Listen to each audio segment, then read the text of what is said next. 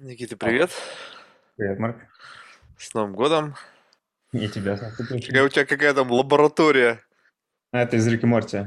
А, прикольно. Нет, у тебя космос, полный космос. А, да еще не заморачиваться. Один раз, знаешь, решил поставить такую жесткую картинку, потом подумал, а не, нафиг. Думаю, люди не в состоянии это будут переварить. Решил не заморачиваться. Что, давай начнем? Давай. Представься, пожалуйста, в двух словах, кто ты, чем ты занимаешься?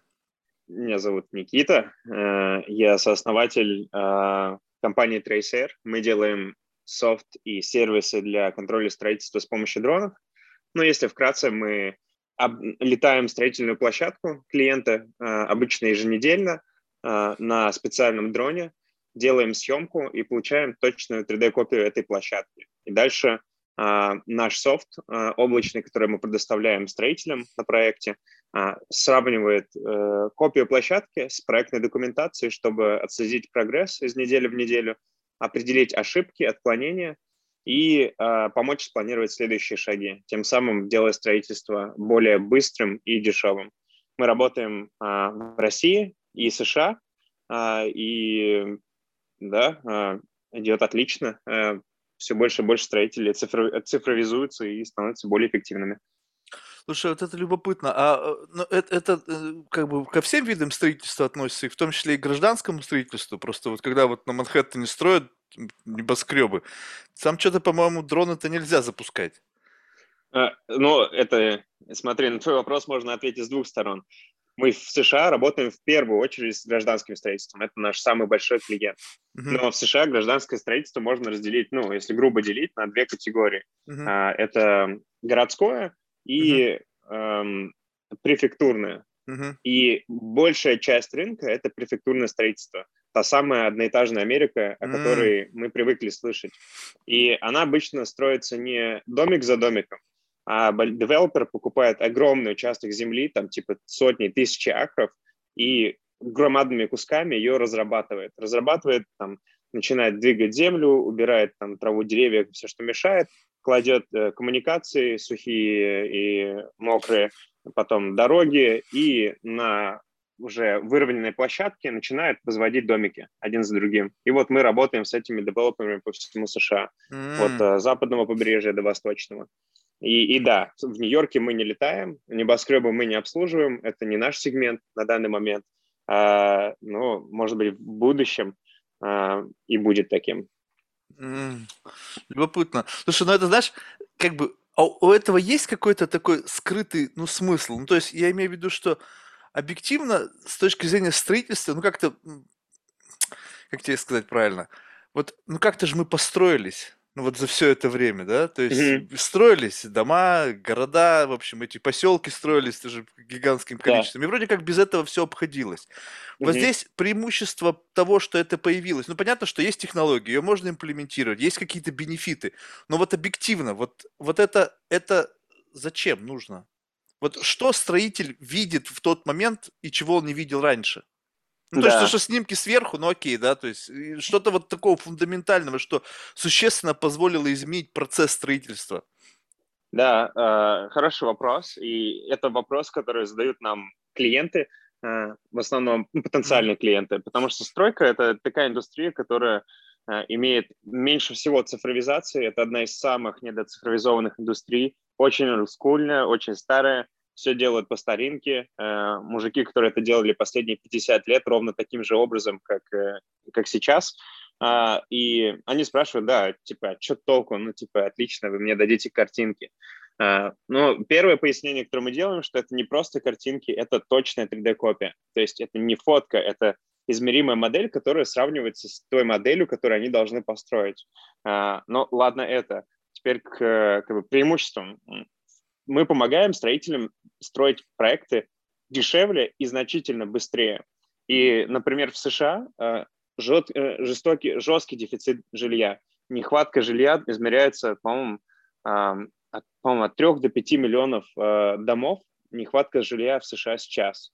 И у людей есть деньги покупать жилье, но нет жилья, которое они могут купить. А, и строители пытаются быстрее при- принести это жилье на рынок. Эм, И мы помогаем им достроить их проекты значительно быстрее, чем раньше. Но это, знаешь, если типа фигурировать метафорами, то, э, например, ну, раньше переписывались люди глубинной почтой, ну и переписывались, работало же, ну типа на одно, один Не, ну это понятно. Письмо, а как бы ускорение это у вас за счет чего происходит? То есть то, что я вижу, как прогресс и где тормозит или что? Ну, я... Да. Ну смотри, допустим, вот э, ты когда-нибудь был на строительной площадке? Да блин, я на Манхэттене живу, я постоянно окружен строительными площадками. Вот, выходишь на строительную площадку, и ты хер пойми, типа сделано, не сделано, правильно сделано или неправильно сделано. И ты как строительный менеджер, например, выходишь, смотришь на это все, и такой, блин, ну, не знаю, ну, ну здесь, наверное, ну, наверное, что-то здесь не так. И твои следующие шаги. Ты звонишь э, геодезистам и говоришь, ребят, ну, выйдите там, сделайте измерения, скажите, нормально там построено или нормально. Геодезисты тебе говорят, блин, мы так загружены сейчас, у нас так только работает. Короче, на следующей неделе придем, замерим. Ты такой, ну, блин, а что делать? Ну, ладно. Ждешь до следующей недели. На следующей неделе приходят геодезисты, стреляют там свои точки, замеряют, э, и приходят тебе и говорят, ну, типа, да, вот здесь вот нормально сделано, а здесь не очень сделано. А, а ты такой, типа, а, а вот там вот в той точке как? О, а мы забыли ее замерить. Типа, а что ж вы? Ну, типа, ну, зам... ну ладно, на следующей неделе замерим. И этот процесс затягивается на неделе. А, в то время как с нами дрон делает съемку всей площадки а, сразу за раз, делает ее за час. А, ну, то есть реально человек приходит, запускает дрон, он автоматически делает съемку, проходит съемка за час, запечатляется все, вся площадка со всех сторон, со всех углов, все точки, которые тебе интересно измерить, все уже на этой карте. Тебе не нужно сдать геодезистов, тебе не нужно работать с человеческими ошибками, ты сразу в нашей платформе видишь, э, что хорошо сделано, что нехорошо сделано, где отставание, где не отставание, где могут быть следующие проблемы. Тем самым решение любой строительной проблемы у тебя ускоряется на неделю, реально на неделю. А, а еще лучше то, что ты заранее видишь, где проблемные участки, и прежде чем твоя проблема на площадке, ну, ну типичный пример, например, э, что происходит. Иногда, э, э, когда кладут какие-то там канализации, потом кладут, э, например, люк, и иногда вот это все засыпается землей, и на финальном проекте ты не видишь, где этот люк. Mm-hmm. и приходят, например, какие-нибудь э, государственные органы, такие типа, а где у вас там люки? Должны быть люки, люк не видим. А, ну и ты такой, блин, что делать? И тебе, чтобы разрулить этот вопрос, тебе нужно, опять же, геодезистов, потом тебе нужно отдельного подрядчика покопать землю, пригласить, и опять же это затягивается на неделю. А ты хочешь продать дома сейчас. Вот, с нашей платформы ты можешь всегда зайти, перемотать там на несколько съемок назад, увидеть, где было положено коммуникации, где этот люк, где его закопали, и сразу найти, раскопать, и вот, пожалуйста, готово. Вот, и таких мелочей происходит очень много. Э, есть мелочи, есть крупные ошибки, и все видны в нашей платформе, и все э, легко определить и не терять время в дальнейшем. Слушай, а ну, откуда такой инсайт? Вот, ну вот, вот всех проблемных мест строительства. Ты что, строительством занимался? Никогда не занимался строительством. А, а как тогда? Вот, ну, то есть, вот, вот согласись, обычно же как предпринимательская история, то есть из чьей-то боли, из какого-то там процесса люди думают, а вот с этим я столкнулся, блин, какая-то херовая штука не работает, дай-ка я вот здесь докручу, о, заработала, а почему бы не, как бы, не, это, не, не масштабировать и не предложить другим людям? А вот так вот взять, вот, чтобы с, как бы с нуля посмотреть на какой-то процесс, понять глубину там всех сложностей, каких-то хитросплетений, э, там ситуации с точки зрения приемки, ну то есть всех этих нюансов и понять, как можно технологии применить для этого, как бы будучи аутсайдером, я что-то себе очень сложно представляю. Вот, это, это прям, прям в точку. На самом деле, да, это сложный путь, но, знаешь, э, есть термин product market fit, да, mm-hmm. и здесь две стороны. Есть market и есть продукт и нужно найти fit, чтобы у тебя был успешный бизнес.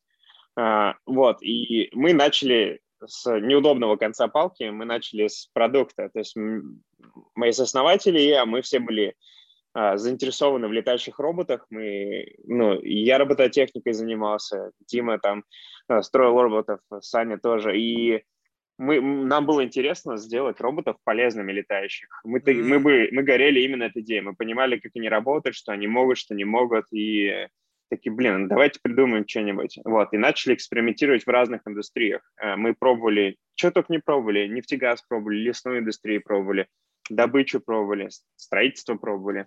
Вот, и, ну, везде попробовали, увидели, что в строительстве прилипло. В строительстве есть проблемы, которые решаются с помощью дронов. Мы такие, окей, отлично, давай копать дальше. Начали постепенно изучать индустрию и делать продукт все более полезным для нее. Вот, это как бы один из способов.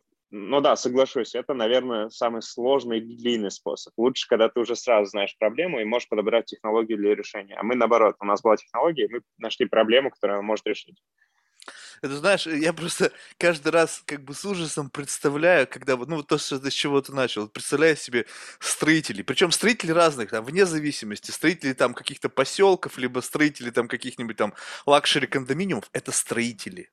Да, кто-то там стал богаче, там появились какие-то роскошные привычки, но это все строитель. Человек, который четко понимает, что он делает. У него есть архитектурный там архитектор, у него есть там куча работяг, реальный работяг. Дома вон на, на парк-авеню там по 160 миллионов долларов, я вчера смотрел, квартира пентхаус. 160 миллионов долларов квартира. А кто строит-то? Да люди обычные строят, ну, просто обычные мужики там наверху что-то лазят с краном. Мексиканцы, да? да ну, ну, наверняка там со всего мира там. И вот как бы, да. и тут, и тут ну, все равно как бы ты, когда как бы с народом, ты не можешь без этого. Ты простой как бы понимающий сложности и ну, все вот эти вот хитросплетения. И тут приходят ребята такие, слушай, у нас тут дроны, мы тут хотим вам помочь. И ты думаешь, блин, какого, какого, какие нахер дроны? Вообще о чем вы говорите? И вот как вам удалось вот этот вот мостик взаимопонимания прокинуть.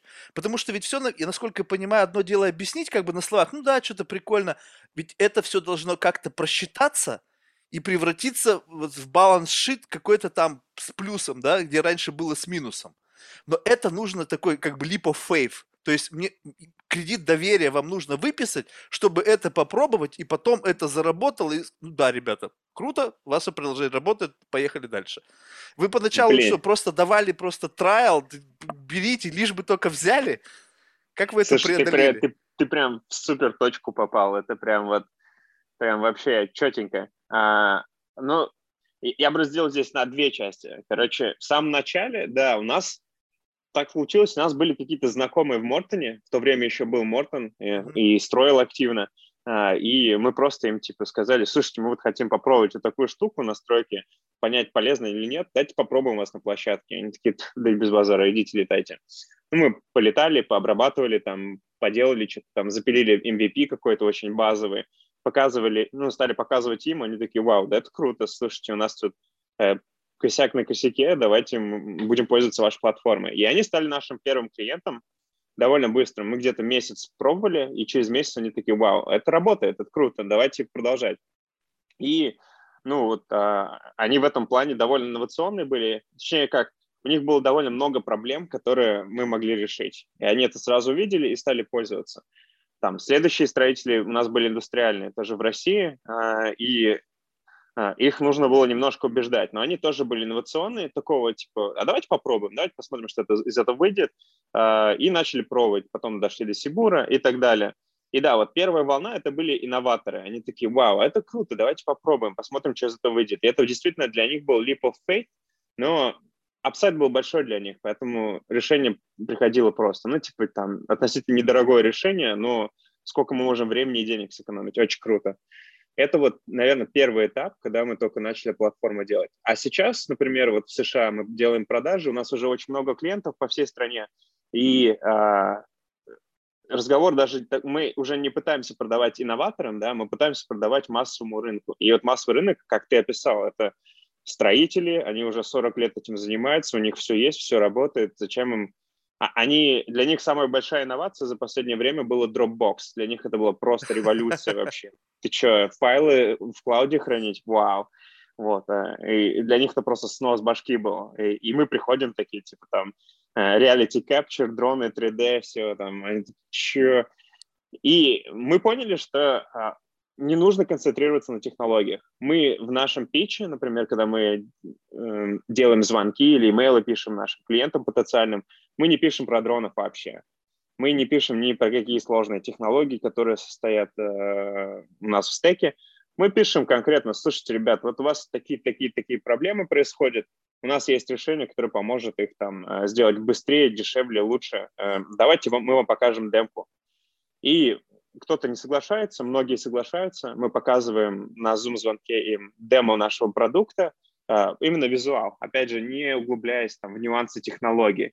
Они такие, блин, а это офигенно, это то, что мне нужно, я же не понимаю, что мне на площадке происходит. С помощью вашей штуки я буду знать детально, что у меня происходит, и буду контролировать процесс намного более качественно. И покупают у нас высокая конверсия, и многие, увидев наш продукт глазами, они понимают, что к чему, и такие, да, круто, и начинают им пользоваться. Вот. Слушай, но, но да, вот этот вот рывок между, типа, а вот Tracer, а можете посмотреть демку, он довольно сложный. Но мы научились его, взлом... ну, мы его взломали, грубо говоря, и идет круто. Слушай, ты мне пока говорил, ты же занимаешься вот этим скринрайтингом, да, и вот я там подсмотрел, да. у тебя в Инстаграме вы ролик снимали, идея для ролика. Вам нужно затащить Клинта Иствуда, ну, либо похожего чувака на него, и ты приходишь к нему такой, знаешь, такой а такой, знаешь, как, я даже не знаю, как это назвать, то есть такой, знаешь, такой IT-гик-хиппи, ну, как-то вот так вот. И ты ему начинаешь, и такой, и перед тобой такой мужик, знаешь, такой в морщинах, с мозолистыми руками, у него на пояс, на поясе такой, знаешь, э, вот этот классический ремень с инструментами. Бляха такая, да? Да-да-да. И причем он сам глава компании, какой-нибудь там десятка миллионов там долларов оборота, но он сам еще строит с мужиками на пикапе. И и, ты, и ты ему что-то пичешь, и он тебе так по, по, по плечу хлопает, такой, сынок, а ты хоть один гвоздь в жизни забил, ты ему говоришь, да летом, типа туда-сюда, и вы как-то с ним разговариваете, и в конечном итоге этот старик понимает преимущество вот этой вот технологии, и такой довольный, знаешь, что у него теперь как бы все будет по-другому работать, уже сидит дома, ну вся там на, это, на, на, на, на кресле качалки там с бутылкой пивка, и на айпаде смотрит, как у него стройка идет. Слушай, у меня на этот счет прям история крутая есть. У нас один из инвесторов, ага. э, это строительная компания калифорнийская, семейный бизнес, э, вот, как, вот ровно как ты описал, многомиллионный ага. оборот, э, глава компании такой прям мужик, э, э, не знаю, там мозолистые у него руки или нет, думаю, да, э, и, и как, как мы туда зашли? Э, у него сын тоже, ну, наследник компании, молодой, дронами интересовался, технологией, все такое. И мы как-то случайно там пересеклись где-то там на, строительной площадке. Он такой, слушайте, а может вы будете нам полезны? И организовал встречу со своим отцом. Мы описали все как есть. Э, он такой, ну окей, давайте попробуем. Начали с ними работать, и в итоге мы летаем все их проекты каждую там неделю. Они, они стали одним из лучших строительных, э, одной из лучших строительных компаний в Калифорнии у них прям очень крутые проекты, они с помощью нас э, заполучили новые проекты, потому что они, когда приходят к девелоперам, они говорят, слушайте, вот там чуваки копаются, грубо говоря, лопатами и киркой, а у нас, смотрите, что, технология с дронами, вот, вы будете видеть площадку, все контролируется, все четенько, давайте, дадите нам контракт. И так им э, пришли большие крупные, крутые контракты, и у нас стали все лучше и лучше отношения, и в какой-то момент они в нас инвестировали. Ну вот как бы, ну особенность вот э, главы компании, он, он типа крутой строитель, но он не любит, он даже имейлы сам не пишет. У него ассистент, которому он на бумаге пишет имейл, и ассистент сам там набирает и отправляет это. То есть э, он настолько далек от технологий, но при этом он видит суть, то есть он видит, что действительно строить стали лучше и быстрее значит, это круто, и они инвестировали в нас деньги, и вот были одним из первых клиентов США и одним из первых инвесторов США в том числе. Очень круто. Ну вот э, как бы вот с, с таким э, с строительством гражданским, как бы, ну тут все плюс-минус как бы так можно еще сказать, что немножечко из пальца высасывается. Но вот, допустим, когда там нефтепровод строить через тайгу, там, либо через там стену строить через там границы Мексики, вот тут вот как бы вот, мне кажется, максимально вот ваша технология кажется как будто бы востребована. Потому что когда удаленные объекты, сложно досягаемые до каких-то инспекций, да, вот, скажем так, людей, которые там во главе компании, им нужно проверить, как идет строительство, планы, сроки, не утащили ли отрезок трубы там на распил куда-нибудь или еще что-нибудь. Вот это, кажется, с точки зрения промстроя должно быть ну, максимально востребовано.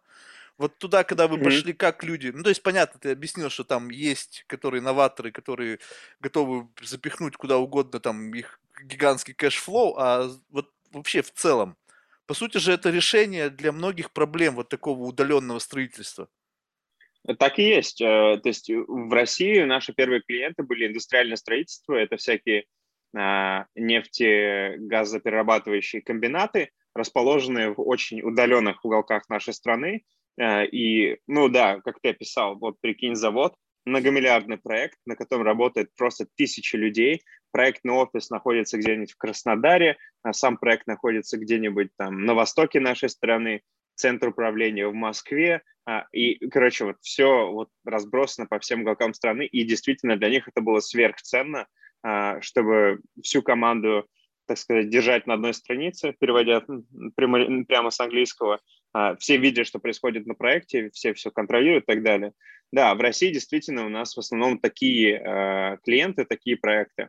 В США мы не очень работаем, пока что не работаем с индустриальным строительством, потому что э, удивительная причина, им сложнее э, продавать, и проектов меньше, чем гражданских. Гражданских в США ну, повсюду и у нас уже очень отлаженный, масштабируемый процесс.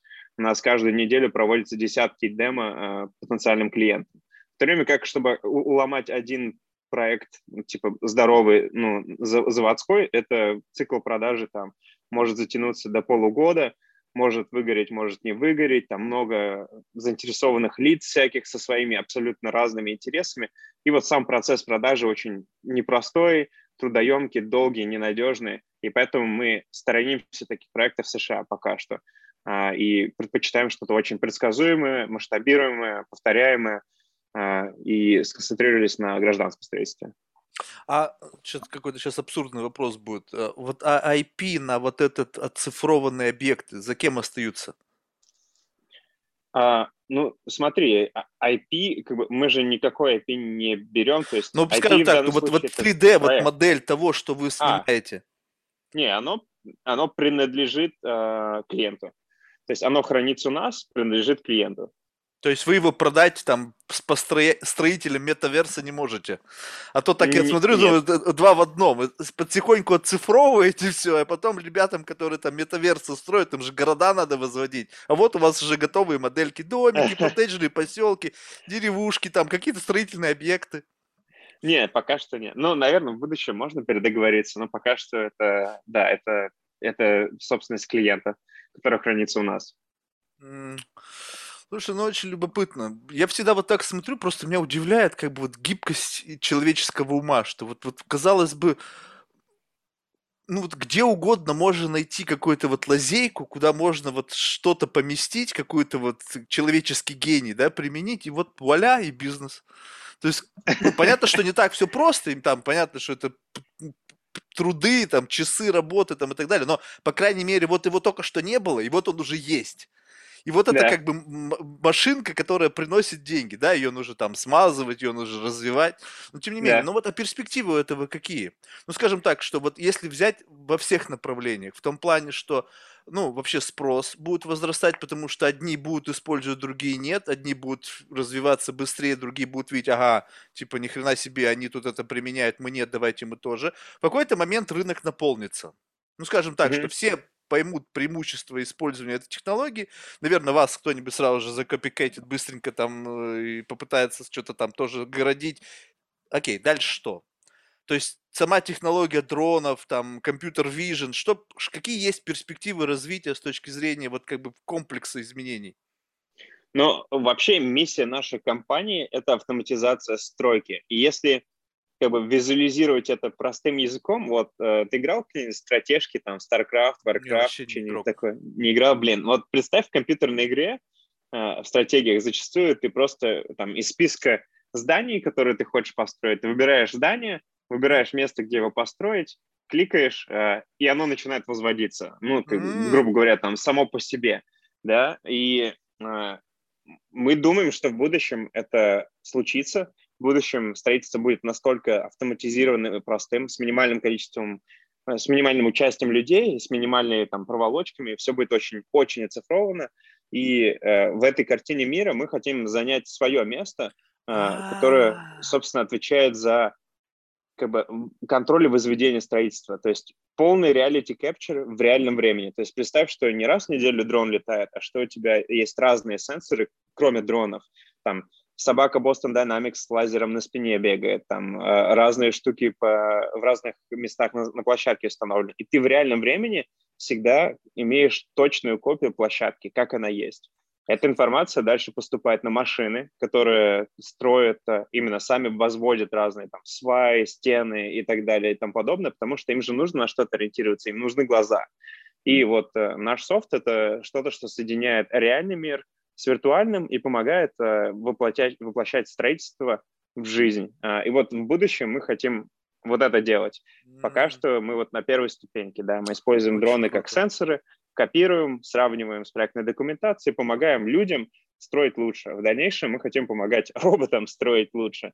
А, и вот ну, такие перспективы мы видим. Полная автоматизация строительства. А сколько это шагов впереди вот до этого, как ты думаешь? Кто знает, не, не знаю, много, много шагов, потому что это не только от нас зависит. То есть должно быть, должны быть вот эти роботы, да, должны быть материалы. Но есть которые... импульс в ту сторону? То, конечно, что вот конечно. Есть? Да, да, безусловно, очень много. Вот у нас там а, как бы вот строители, которые в нас инвестировали, они также э, экспериментировали с э, автономными экскаваторами, да, которые сами ездят по площадке, сами там, копают землю, сами все делают без человека. И уже эти экскаваторы что-то могут делать. Да, ограниченный пул задач, но уже они могут закрывать что-то сами, без человеческого вмешательства. И в дальнейшем будет все, все более автоматизировано. То есть, знаешь, это вот как раз-таки та история, когда, ну, то есть, вот все страшилки-то по поводу искусственного интеллекта и то, что он завоюет и всех, вот как раз-таки, как только появятся машины, которые в состоянии будут построить что-то, то есть завод по производству других машин без участия человека, вот тут мы факт по поводу программы. Не ну, знаю, слушай, слушай, это интересный вопрос. Ну, вот я, я об этом часто думаю, в том числе там, для своих сценариев. А, и... а что за сценарий, кстати? Какой жанр? Ну, у меня широкий, в основном я специализируюсь на триллерах, драме и научной фантастике, mm-hmm. ну, то есть комбинирую. Mm-hmm. Вот, но я как бы об этом думаю, и да, грядет полная автоматизация, да, э, производство всего станет намного э, дешевле. Ну, то есть, прикинь, если все будут делать роботы, это будет очень дешево. Там в костах будет только цена ресурса и какие-то там производственные затраты. Но без людей все станет намного дешевле, и возможно, что в дальнейшем даже с очень небольшой зарплатой или пособием человек сможет себе позволить почти все базовые вещи, которые его интересуют. Да, он, может быть, не сможет как без летать там с маском на Марс, но типа его основные потребности будут закрыты, даже если он безработный, потому что все крайне дешево. Вот. Ну, я думаю, что и такому будущему тоже есть место. Эх, ты оптимист. А вот мне не верится, что будет дешево. Ты представь себе, вот сейчас вот это вот разговоры про Uber, да? Что mm-hmm. я-то верил, что когда у них выкинут они водителя между вот этой как прослойки, которая самая дорогая, что таким образом они смогут оптимизировать затраты и сделать Uber дешевле. Ну, потому что как бы какого хрена? Типа водителя нет, но ведь у них гигантский долг. И все сидят и ждут, руки трут, ну когда, когда, когда? Окей, поехали. И тут они начнут сначала косить бабло, чтобы отдать долги, а потом, когда долги отдадут, ты представляешь себе, на какой игле они будут сидеть? Гигантские деньги. Да кто захочет сделать это копеечно? И также и продукты. Как только, заметь, я не знаю, насколько это я прав, сейчас, может быть, экономисты или люди, которые занимаются этим, э, меня поправят, но вот смотри, представь себе, что есть какой-то продукт. Условно, mm-hmm. самый базовый какой-нибудь хлеб. Mm-hmm. Он сейчас так или иначе как-то делается посредством участия человека. В этой цепочке все равно есть mm-hmm. человек. И у него есть какой-то конечный продукт, там, не знаю, там, полтора евро, багет, mm-hmm. да? Вот представь себе, человека выкинули, себестоимость стала еще меньше. Какая, mm-hmm. Каков инцентив, вот каков мотив у меня, будучи там владельцем хлебозавода, делать это 50 центов? Когда я могу евро ложить себе с каждого батона себе в карман. Ну, Блин, пока природа человека, пока алчность человеческая не будет побеждена, а она не будет побеждена, роботы будут служить на корпорации, и те будут просто гипербогатым. Безос просто будет голодранец по сравнению с владельцами этих компаний, которые будут так вот все автоматизировать. Слушай, ну, мне нынешний кажется... Безос, я имею в виду, не будущий Безос. Ответ на твой вопрос и есть алчность. Ну, то есть, если у тебя есть там багет за полтора евро, появятся конкуренты, которые тоже делают багеты, э, и постепенно цена упадет. Это, ну, первое, это конкуренция, она понизит цену. Если у тебя есть там три автоматических производственных центра, они будут конкурировать и сбрасывать цену там почти в, в ноль с минимальной маржой. Это одно. А второе, ну, прикинь, у тебя почти вся планета будет безработная, на пособии сидеть. Ну, так себе рынок. То есть ты, конечно, можешь держать высокие цены, но кто за них будет платить, если почти вся планета — это безработные чуваки? Тебе придется сбросить цены, чтобы соответствовать как бы а, а, нуждам рынка. И мне, мне кажется, что возможен этот баланс в будущем. Даже если все будет автоматизировано и все будут безработные, мне кажется, мы можем достичь примерно этот баланс, учитывая все вот эти мановения гуманизма, которые у нас развились за последние там сто лет. А, и я думаю, что гуманизм будет развиваться еще больше. Но э, возможно и что гуманизм станет бесполезным, помимо развития автоматизации, и какую-то часть общества э, нужно, ну, захот... кто-то захочет отрезать. Такое тоже возможно, но я в это верю меньше.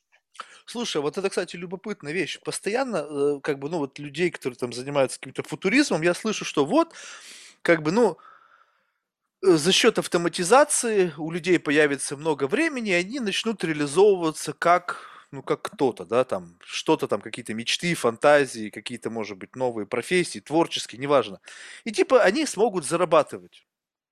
И вот что-то тут я как-то засомневался. Я говорю, представь себе, что вот у нас сейчас есть люди, все ну так или иначе как-то заняты, да. Есть там mm-hmm. какие-то вот э, люди, которые, скажем так, кайфуют, да, и от этого кайфового образа жизни, условно какого-то, получают гигантское вознаграждение. Их, наверное, единицы, да, вот, по сравнению с большим масштабом. Скажем так, что все как-то вот идет к тому, что какой-то базовый доход, чтобы ты просто не сдох, и, и Дальше уже все в твоих руках.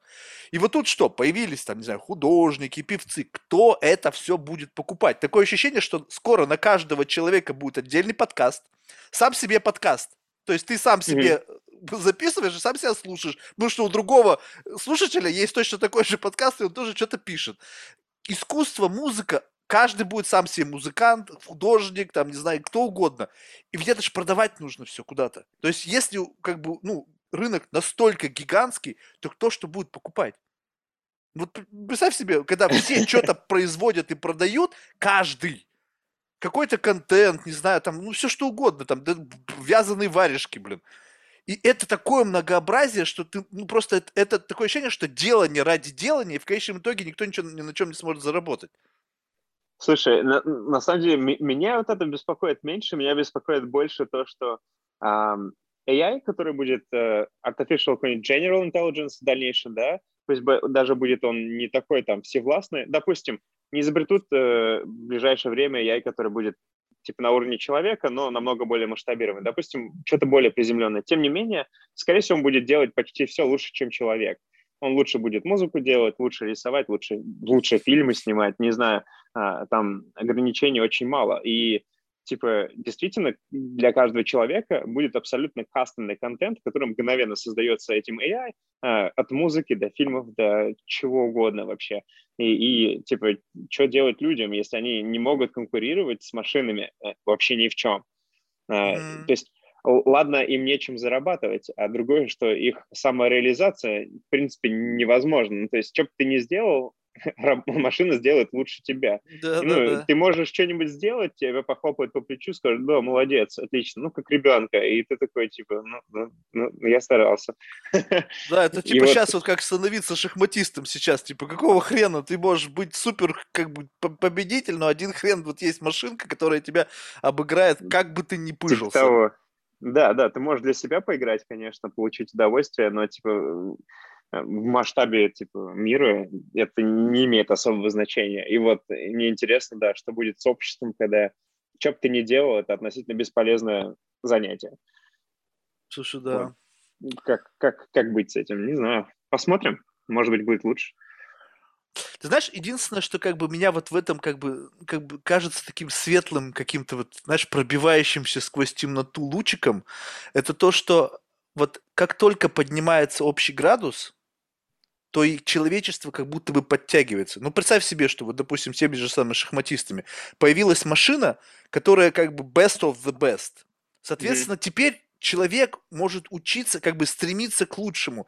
То есть, э, как будто бы вот этот эталон, раньше он закладывался лучшими среди людей, ну, то есть чемпионами мира, там, не знаю, там, mm-hmm. кем-то еще, там, супер актерами и так далее. Какую-то некую планку они верхнеуровневую уставали, уставили, кто-то там постоянно соревнования, вверх, вниз. А тут теперь машина, и она сразу же вперед ушла далеко. И, mm-hmm. может быть, мы просто будем пытаться как бы быть лучше. Ну, знаешь, то есть как бы есть какая-то недостижимая планка, которая от нас убегает с какой-то бешеной там космической скоростью, и человечество потихоньку за этой планочкой там потихоньку будет двигаться. Ну, то есть я отрисовал сегодня так, на четверочку, завтра на пятерочку, а машина-то уже там на миллион рисует лучше, чем человек. Ну, Может так. быть. А может быть, это естественное развитие человечества. Ну, то есть э, до нас были неандертальцы, где они сейчас, их нету. А, может быть, и нас не должно быть, э, и будет следующий шаг в развитии. В виде машин, а, возможно, у них тоже Симбиотов будут эмоции. каких-нибудь. Нет, кстати, машин уже есть эмоции. Ну, например, у моего ноутбука, а, если он нагревается, он будет охлаждать себя, он, он чувствует тепло, у него есть сенсоры, и он на это реагирует и охлаждается. Ну, то есть есть люди, которые считают, что у машин уже есть эмоции. Пусть даже они не такие, как у нас, но они есть. Машины также видят, также общаются между собой. А, и ну, по мере их развития, возможно, они и будут следующий, следующим шагом э, в развитии эти же, как а, сейчас модные... Сознание. Псан, как-то пансайкизм, да? Они верят, что даже в чайнике есть сознание. Ну, то есть вообще абсолютно во всем. И как бы находят какое-то объяснение этому. Блин, я вот ничего не побеседовал с таким человеком ни разу. То есть, чтобы вот мне вот так вот кто-то на полном серьезе говорил, что вот в этой кружке есть сознание.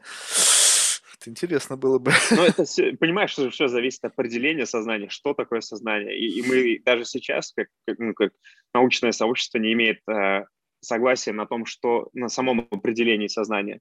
И в зависимости от того, как ты его определяешь, ты можешь подписать туда разные вещи. Mm. И, и, вот, и там, если ты определяешь сознание как э, некую сущность, которая имеет чувства и может и на них как-то реагирует, даже субъективно, субъективные чувства и реакции на них, то вот э, туда можно вписать компьютеры, потому что они уже имеют своего рода чувства и могут на них реагировать.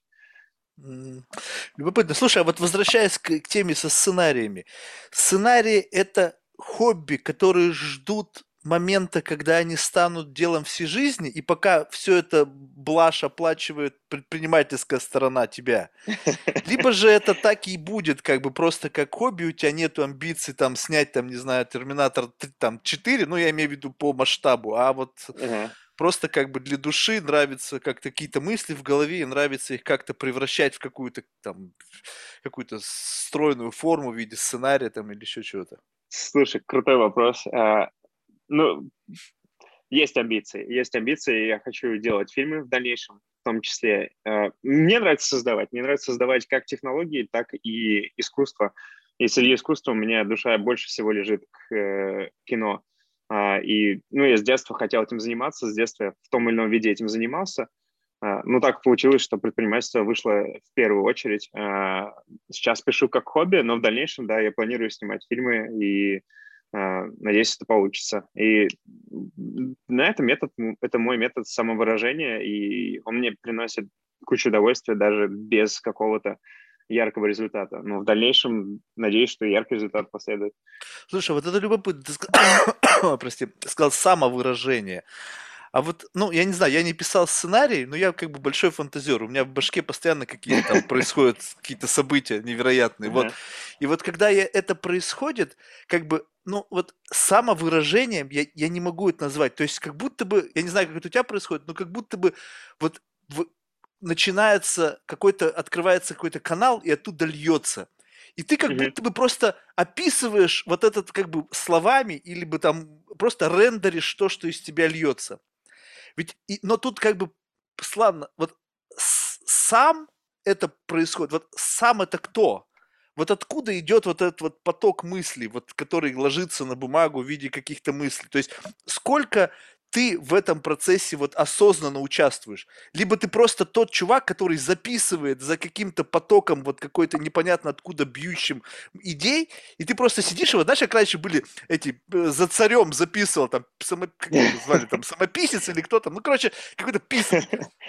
И вот у тебя что-то заработало, вот этот вот как бы включился поток, и ты просто сидишь на компьютере, добиваешь либо все-таки а... ты там есть, вот ты, ты, который контролирует процесс, задает какие-то ритм чего-то. Черт, слушай, блин, это, это, это крутая тема, сложная, но давай попробуем вкратце так ее разложить. То есть у меня начинается с того, что есть какая-то тема, да, которая мне интересна. Она обычно исходит из личного какого-то опыта. И эта тема почему-то мне важна. По какой-то причине она мне интересна и мне важна. Дальше на основе этой темы у меня появляется в голове какая-то история, очень абстрактная. И а, потом моя задача изложить эту историю так, чтобы это не только мне было интересно, но и зрителю. А, и, Подожди, есть... секунду, буду прерывать. Зритель, ты его каким образом представляешь для себя? Это какой-то собирательный образ какой-то аудитории, которую ты как бы как будто бы перед собой посадил? Типа того, да. Ну, типа, сколько кино я посмотрел, и я понимаю, что интересно. Ну, типа, я, я понимаю, какие есть аудитории, я понимаю, что им интересно. Кому-то интересен триллер, кому-то интересна драма, кому-то интересна научная фантастика по разным причинам. Вот, и я примерно понимаю свою аудиторию, понимаю, что они хотят, что они ожидают от фильма, какие эмоции они хотят испытать. И дальше есть разные приемы сценарные, как заложить информацию, как раскрутить эту тему так, чтобы посадить их на крюк и э, держать на краю сидения в течение всего сеанса. Mm-hmm. А, и, и вот в этом и заключается искусство сценария, что ты выражаешь свои мысли, то есть у тебя есть какая-то мысль, ты считаешь, например, что, на, например, ты считаешь, что идти по головам – это плохо. И в своем сценарии ты хочешь показать, что идти по головам непременно а, приводит к тому, что а, ты теряешь свою душу, грубо говоря, и ты становишься никем, ничем. Ну, как, например, «Карточный домик», да, сериал. Mm-hmm. А, да, ты идешь по главам, да, ты достигаешь результатов, но в итоге ты становишься ничтожным внутри себя, и, а, по сути, весь путь пройден зря. Вот, это твоя мысль. Есть люди, которые с этим не согласны. Но ты как сценарист считаешь так. И теперь твоя задача изложить эту историю в интересном формате для твоей аудитории, чтобы показать, что это действительно так. Ты, ты веришь в это, и это действительно так. И есть разные темы, которые люди хотят рассказать через свои сценарии. Вот, и вот с одной стороны самовыражение, с другой стороны это продукт, который должен быть интересен аудитории. Иначе, если он никому не интересен, тогда это просто записки в твоем личном дневнике. Да, вот, вот это, кстати, очень любопытно в том плане, что как бы создавать что-то для кого-то. Ну, то есть вот особенно, когда речь идет о сценариях. То есть, по сути, ты должен как-то понимать вот эту вот аудиторию, да, то есть вот углуб... А знаешь, у меня, когда вот это все в голове начинает развиваться, у меня такое ощущение, что вот ну, если представить эту аудиторию, то это я. Только с разной прической, в разной одежде, там, в очках, без очка. Но это я, это целый зал да. меня, которых да. я как бы представил в виде... Потому что я не могу... Как, как можно представить интересы другого человека? Это мне нужно взять этого человека, вот как тебя сейчас, замучить, спросить там по каждому из из всех нюансов, которые у меня есть в сценарии, твое отношение, и ты будешь всего лишь один. Ты представляешь, какое количество энергии нужно потратить, чтобы вытащить какой-то дата-сет твоих отношений к тем или иным событиям и узнать, интересно это тебе или нет. А тут нужно как бы думать о большой аудитории. Единственное, что ты можешь сделать, ты можешь как бы взять такой усредненный образ какой-то аудитории, которая будет пронизана тобой, твоими чертами, взглядами, какими-то принципами. Ты пытаешься искусственно себя изменить, но один хер это ты. То есть, как бы смотришь, это ты тут в очках, тут без очков, тут с длинными волосами, тут с короткими. И вот тут, как бы мне кажется, максимально удается тем, кто сам по себе очень вот, знаешь, как бы вот ты... Эмпатичен. Как, ну, или ты сам многолик, многолик, mm-hmm. понимаешь? Вот именно то, что ты внутри, внутри себя вселяешь большое количество каких-то разных entity, и что в, как бы внутри тебя много похожих на других людей. Ну, то есть, как бы вот, и таким образом тебе нравится и нравится многим другим. В моем случае, то, что нравится мне, в большинстве случаев нравится никому. как бы поэтому, то есть я как бы сам в своем бабле нахожусь, и мне как бы, ну, как бы думаешь, блин, как можно что-то создать, если твой цензор, вот он такой специфический, мне, получается, нужно взять другого цензора. Просто буквально. А когда ты пишешь сценарий, ты же условно предоставлен сам себе. Вот как ты понимаешь, что то, что происходит в твоей голове, интересно другим, может быть? Это круто, слушай, ты прям, ты, ты прям в точке бьешь. У меня на самом деле так же. То есть, скорее, типа, моя аудитория — это я в каком-то виде. И, и да, я тестирую это с внешними людьми, чтобы не улететь совсем в свой пузырь. Но, тем не менее, я ориентируюсь скорее на свои ценности, на то, что я считаю интересным в кино. Но не все так пишут. Если смотреть на большинство голливудских фильмов крупных, там все у них по линейке. У них там есть целевая аудитория, у них есть фокус-группы, они изучают, они пробуют, они проводят опросов, куча денег и ходят на там, предварительный маркетинг, чтобы понять, что им нужно, в каком виде и так далее. И получается, ну, типа, крутые фильмы, которые собирают большую кассу, но меня, со мной они не резонируют. Мне кажется, на каком-то там глубинном эмоциональном уровне они резонируют, потому что они наименьший общий знаменатель для большой аудитории людей. Вот и все. Вот, э, ну, я не знаю, слушай, у меня нет успешных фильмов пока что, поэтому я не могу сказать, что я что-то понимаю в этом, но пытаюсь, пытаюсь. Слушай, ну ты, я так понимаю, ты сам по себе любитель кино, то есть вот как, как жанра, да? А ты смотрел Вообще. по Apple, у них оригинал снова «Лебединая песня»? Нет, не видел еще. Рекомендуешь? Мне просто любопытно узнать мнение вот человека, который увлекается кино. Ты знаешь, вот меня этот фильм чем-то удивил вот как бы редко в последнее время, особенно вот из последнего, вот, э, то, что выходит за последние, наверное, там три года, вот когда вот эта ковидная еще история, там снимали вообще ага. непонятно как, ну как бы, ну вообще никаких эмоций не вызывает. Ну просто смотришь, думаешь, да блин, опять очередной раз. То есть возвращаешься к старым фильмам, уже за дотертым до дыр, уже чуть ли не заизусть знающим, и как бы, и даже зная наверняка, что сейчас будет, ты все равно получаешь какое-то удовольствие. Думаешь, блин, ну как так это работает? И вот этот фильм я посмотрел, я был удивлен. Такое ощущение, что что-то там, вот какой-то какой-то флейвор чего-то нового, и вот он связан с тем, я не буду как бы рассказывать, ты потом посмотри, просто, не знаю, mm-hmm. скинешь свое мнение, но такое ощущение, что ре- будущее причем не такое крейзи какое-то, а вот именно будущее было так пережито через, подано через эмоцию, что вот вот такой эмоции мы еще не испытывали. Это, знаешь, не то же самое, что летающая машина, там, либо полеты на другую вселенную, а именно то, что может произойти с человеком. Неожиданно показали технологии, которые могут внутри нас создать новую ситуацию, в которой мы никогда не были. И вот эта необычность этой ситуации, она просто меня поразила. Сам, понятно, там ничего особенного, никаких там каких-то сверх там спецэффектов и чего-то, но просто сам факт, что они зацепили. И я сижу и думаю, блин, а как это в голову вообще такое может прийти? Ну, то есть не, не сам факт, который описывается в фильме, а то, что человек вот так глубоко видит вот тот эмоциональный подтекст. И вот тут я задумался, насколько важно, вот когда ты, э, лично для тебя, когда ты пишешь сценарий, вот такое ощущение, что есть просто классная идея. Ну, то есть mm-hmm. она просто сама по себе какая-то крутая. Она, mm-hmm. не знаю, может быть, драматична, ужасна, там еще, ну, неважно как. Она держит в напряжении. Но ведь сюда нужно еще приплетать какой-то э- тонкий эмоциональный подтекст. То есть одно дело, сама ситуация тебя как бы вводит в какой-то вот, не знаю, режим стенд-бай. Но чтобы тебя вот максимально, тебе нужно туда еще что-то вплести. И вот как, умудря... как, как удается вот, вот этот дополнительный эмоциональный контекст поместить внутрь идеи? Это сложно. Это вот вершина ремесла на самом деле. Как сделать так, чтобы это не просто было типа интересный набор фактов, да, а чтобы это была история, которая на эмоциональном уровне резонирует с человеком. И это очень сложно, но на удивление там есть типа очень конкретные приемы. То есть прям прям ряд стандартных приемов, которые сценаристы используют, чтобы добиться вот этой эмоциональной связи со зрителем. Ну, например, а, там первый шаг – сделать главного персонажа э, чтобы ты мог себя с ним сопоставить, чтобы ты нашел что-то с ним общее и полюбил его.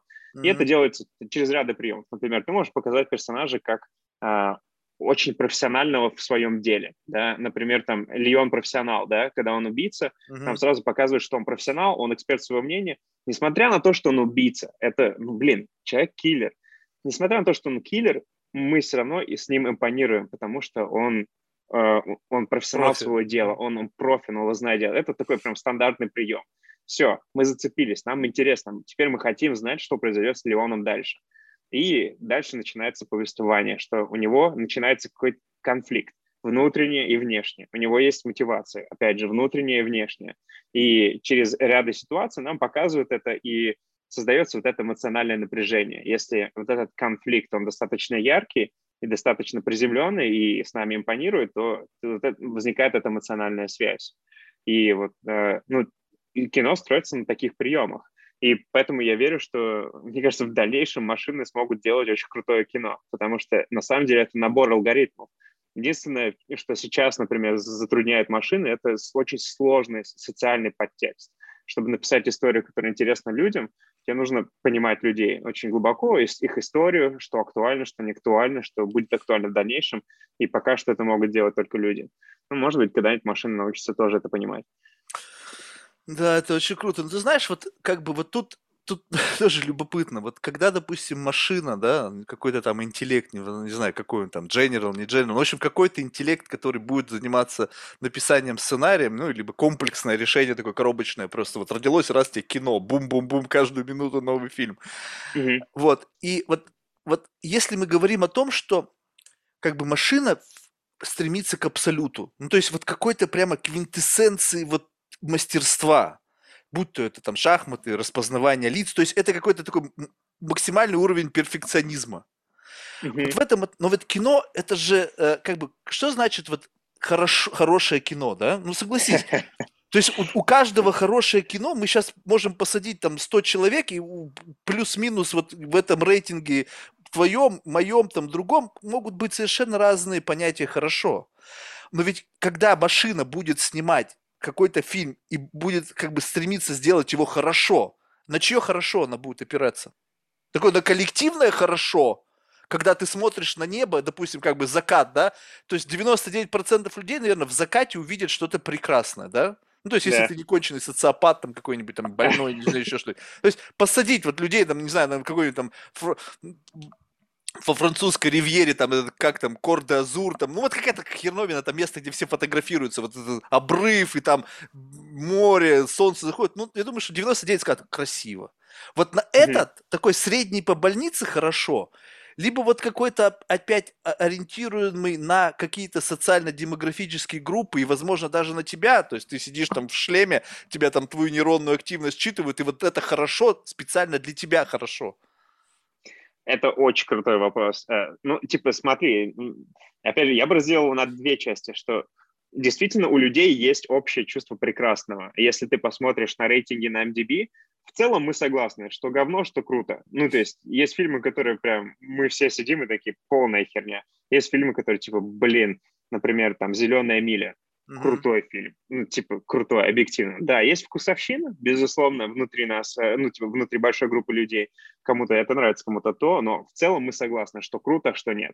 Да, то есть один из рейтинг, один из, как бы, критериев, по которым машина может э, э, там, мерить свой успех, это рейтинг на MDB, да, это такой са- самый элементарный. Второе, это то, что ты сказал, типа, на индивидуальном уровне, как понять, что, что нравится человеку, а что нет.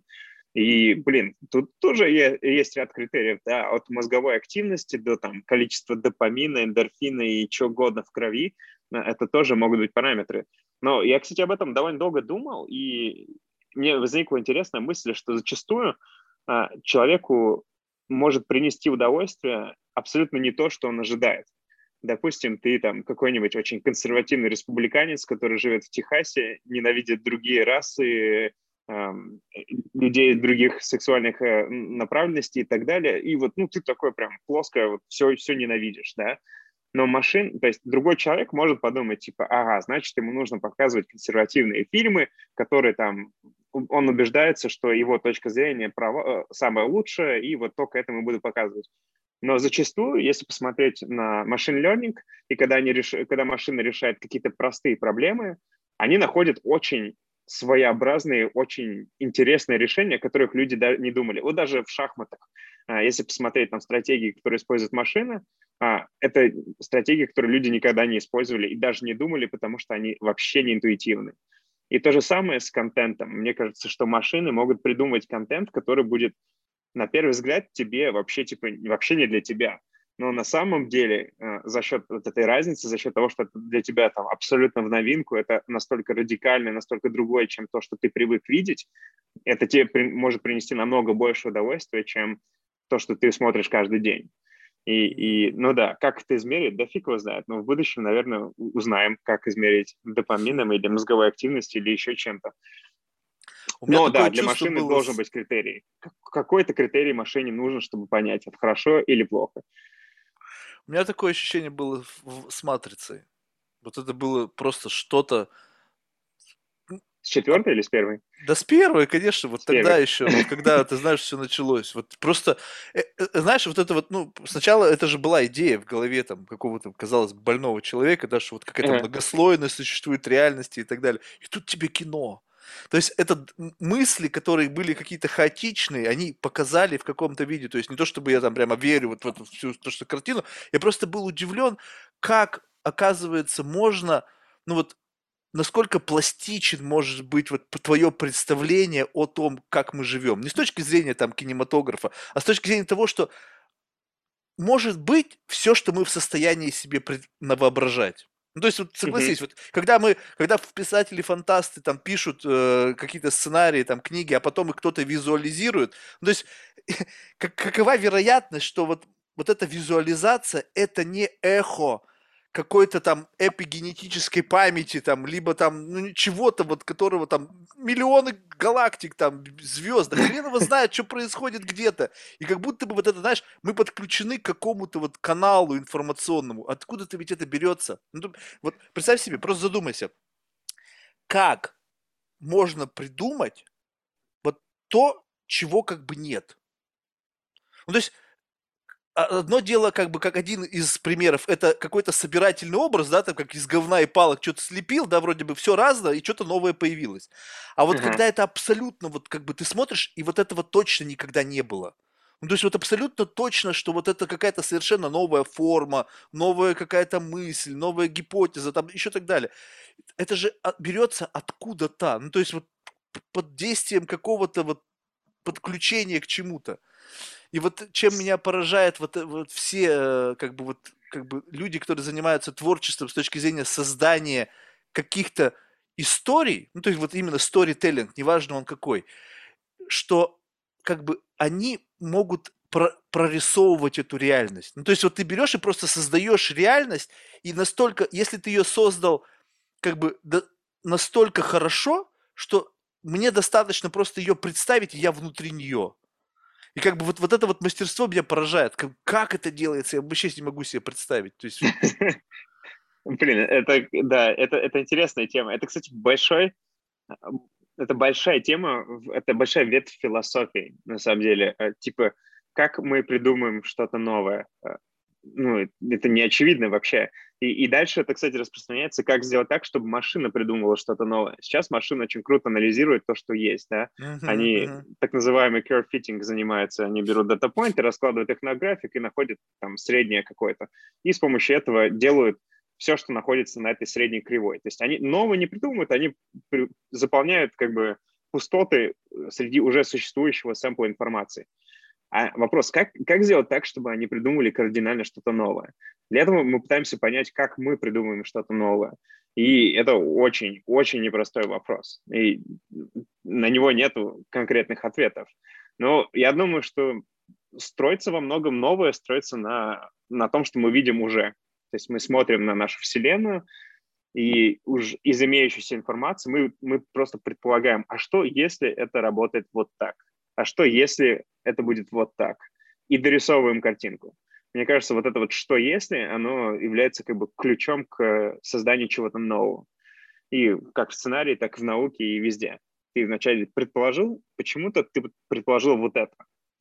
И потом пытаешься его дорисовать. А почему это так работает, не знаю. Мне всегда интересно, кто предположил, понимаешь? Вот это никогда не терзает этот вопрос. Вот как бы ты говоришь, я предположил, а вот этот вот я, это кто? Ну, то есть вот какой-то, понимаешь, какой-то собирательный образ, прошитый какими-то набором каких-то вот, не знаю, отпечатков старого, каких-то experience ов, каких-то установок, предустановок, предубеждений, взглядов. И вот этот вот кто-то что-то там внутри, знаешь, такой, такой сидит какой-то кабинетик у меня сразу же представляется, и, знаешь, и строчит с утра до вечера какие-то идеи, и листочек тебе шик, и секретарша побежала в головной центр, принесли, и ты его зачитываешь, эту идею, думаешь, блин, да как так-то?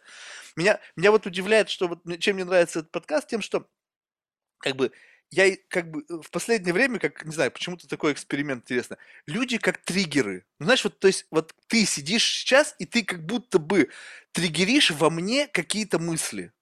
Ну, то есть, вот, как Ага. бы, знаешь, какой-то внешний раздражитель, условно, в хорошем смысле этого слова, который именно благодаря вот тебе, с твоим внешним видом, с твоим вот тембром голоса, с твоим потоком мыслей, во мне чего-то отзывает, как бы брым, как-то вот, как вот, как будто вот ты как будто выставляешь аккорд, а я просто брым, провожу по этим струнам, и что-то звучит по-новому. И вот э, как бы вот насколько важно, когда ты, допустим, что-то пишешь, вот черпать это вдохновление извне.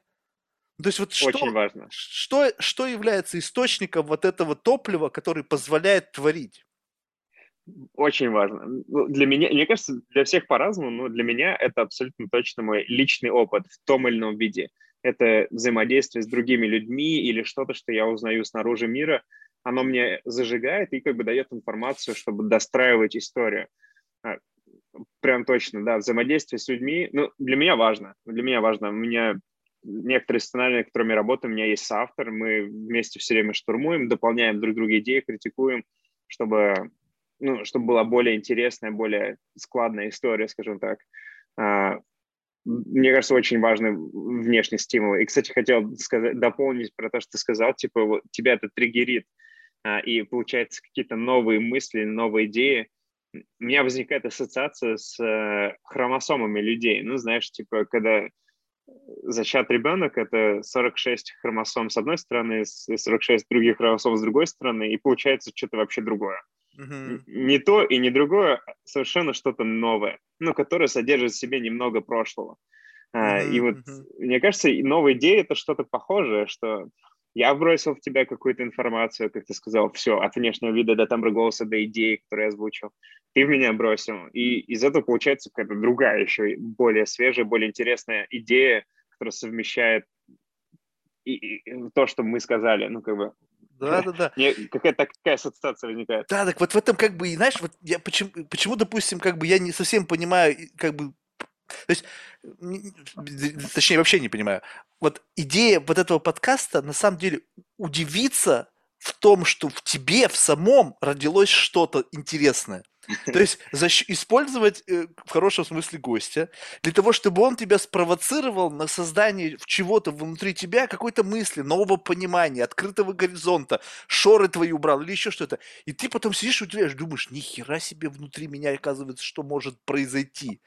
И вот это как-то ага. удивительная вещь, которую как бы ты сложно получить из мира. Ну, потому что объясню почему. Ну, скажем так, вот ты хороший пример привел в том плане, что ты как в качестве одной из основ как бы для inspiration, да, собственно, experience. Но вот э, согласись, как бы, ну, времени ограничено, да, то есть можно как бы путешествовать, но на самом деле путешествия, они не так сильно триггерят что-то. Меня недавно, знаешь, что триггернул, я охренел. Я, значит, э, ну, это было еще осенью, у меня семья брата уехали на школьные каникулы с детьми куда-то отдыхать. А у них пристройка дома строится. Они попросили меня там пожить, чтобы рабочие, которые туда приходят, ну, в общем, там что-то вообще как бы приглядывать за ними. И, значит, я сижу на заднем дворе, с утра такой что-то заспавшийся, и пришли садовники. А семья, семья э, мексиканцы, мужик всю жизнь занимался, значит, э, стриг газоны. В общем, ну, у него маленькая своя компания, семейный бизнес. Сын у него уже взрослый, тоже уже им помогает. Ну, что такой семейный бизнес, неплохо зарабатывают в Лонг-Айленде, живут. В общем, как бы деньги есть. Но, но по-прежнему занимаются чем, чем занимаются. А сосед у моего брата, чернокожая семья, либеральная, очень образованный, ну, вообще просто блестящий. И мы что-то разговорились, он, привет, типа, Марк, туда-сюда, давно тебя не видел. Я говорю, ну да. И, значит, а я смотрю, и как бы мужик там косит газон, и, а его сын что-то, ну, такую рожу скорчил, такой, знаешь, прям вот, как бы, прям какой-то ненависти. Я думаю, блин, что такое? Ну, то есть какого хрена? Как бы, ну ладно, как бывает, это, знаешь, как бы э, там белые, там, не знаю, там, не любят черных, да, какая-то есть там. А тут-то вроде бы как бы тоже под гнетом всю жизнь. То есть должны как бы понимать, знаешь, обычно же латиносы и черные, они как бы плюс-минус как бы понимают, что значит быть minorities. Угу. Ну, я, значит, с дуру что-то взял, спросил у отца там. Я говорю, а что, что с сыном-то? А он, он, а он, блин, ну такой приятный парень. Почему меня это зацепило? Потому что, ну, он просто теплейший человек, всегда улыбается, такой приятный. И тут прямо я смотрю, почувствовал какую-то боль. Он говорит, он говорит, ты знаешь, я говорит, как бы вот, ну, борюсь с этим, у него вот есть вот это вот негативное отношение к людям вот темного цвета кожи.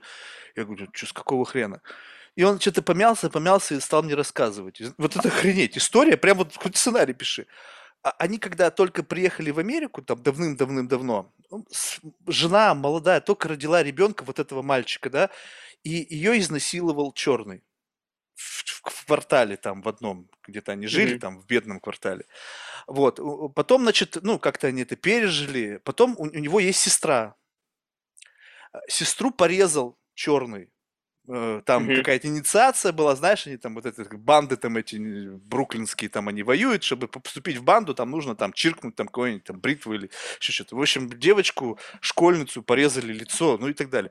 И, в общем, достаточно такое количество всяких разных нюансов, которые происходили, но не потому, что как бы вот как бы черный-черный, а потому что просто они жили в этом квартале, и там большая концентрация была темнокожих. И вот это на нем отобразилось, а на отце нет. Понимаешь, то есть он как бы по-прежнему, несмотря на то, что вот у него были такие инциденты, связанные вот с темнокожими и так далее, он по-прежнему считает, что все люди как бы тут нету разницы цвета кожи. И вот это такой внутренний семейный конфликт. Я это слушаю, думаю, нихера себе история. То есть вот, вот а, как бы природа, да, вот как бы история да, с расизмом, да, казалось бы, вот пережитая через себя, через боль, семейные трагедии. А тут сидят какие-то, знаешь, там раздолбая, ой, я там что-то там не вижу черных, ты какого хрена, они тебе что плохого сделали? Да ничего. И тут человек, которого там жену там с такое произошло, с дочерью, там еще что-то, и он по-прежнему сохраняет какое-то понимание того, что все люди равны. И вот, вот таких experience ов, если переживать, ты представляешь себе, как можно, вот сколько можно вот всяких идей и глубинных переживаний набраться, если ты будешь себя вбрасывать вот в такую вот как бы человеческую боль. И тут психологи с их историями, да, вот это вот посттравматический, вот кладец информации. Ты представляешь себе, когда они сидят, и им вот это нутро вываливают на очень глубоком эмоциональном уровне.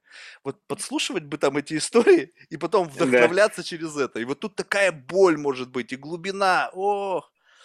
Э, знаешь, это меня один из любимых писателей, это Энс Хемингуэй, и он в раннем возрасте решил быть писателем, и чтобы быть писателем, ну, типа, у него, э, ему загорелось приключений. И он, несмотря на то, что не проходил по возрасту, поехал на, на войну, на мировую войну чтобы набраться вот этих опытов разных, которые помогут ему писать более интересные истории. И сработало. Ну, вот теперь он один из величайших писателей прошлого века. А ты себя куда вбрасываешь? Вот, ну, помимо вот так, чтобы вот, то есть одно дело там как-то, ну, не знаю, вдохновиться через уже что-то созданное, а другое дело окунуться прямо в, гущ... в гущу событий. Вот окунаюсь. Э, ну, как бы я пытаюсь, у меня, конечно, не настолько экстремальный случай, как у Хемингуэя, но намеренно ищу приключений на задницу, честно скажу. Э, как это Серьезно, вот намеренно, да, типа, блин, это плохая идея. Ну ладно, попробую. А. И пробую, получаю, получаю по носу, разные истории случаются. И, но это опыт э, пережитый от первого лица, который вдохновляет меня и зачастую помогает типа создавать, что, наверное, помогает создавать что-то более качественное, более интересное. А как ты этот опыт в себе э, записываешь? Ну, то есть вот, ну, как бы скажем, то произошло что-то, многие люди просто, мне кажется, не ведут такую, как бы, знаешь, ката- не рефлексируют. Ката- как это называется, каталогизацию experience а, ага. в том плане, что с тобой что-то произошло, ты за счет там рефлексии или еще каких-то инструментов понял, что произошло, разобрал это по полочкам, понял, что вот это триггернуло, вот поэтому это триггернуло, потому что было больно, там это было... Ну, значит, разобрал это, и этот experience теперь как бы как некое, какой-то такой, знаешь, как бы предустановки. Как, знаешь, как, допустим, ты смотришь телевизор, да, и там есть там э, режим там movie, там, там dynamic, и как бы ты переключаешься в зависимости от этих настроек, и картинка меняется.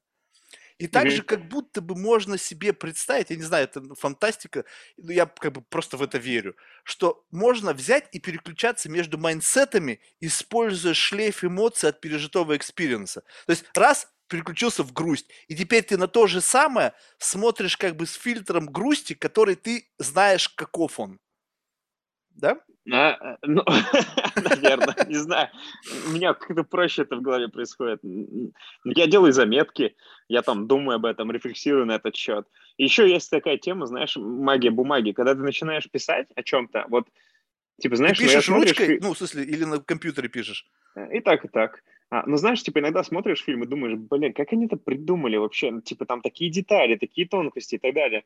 Но на самом деле, когда начинаешь писать, вот когда сам садишься и начинаешь писать и раскручивать какую-то мысль на бумаге, ты удивишься той глубине, которую ты можешь достичь. И мне кажется, да, эта глубина, она на каком-то подсознательном уровне э, находится у нас на основе опытов, которые ты пережил до этого но она есть. И когда ты начинаешь... И, и скорее задача, как, типа, достучаться до этой глубины.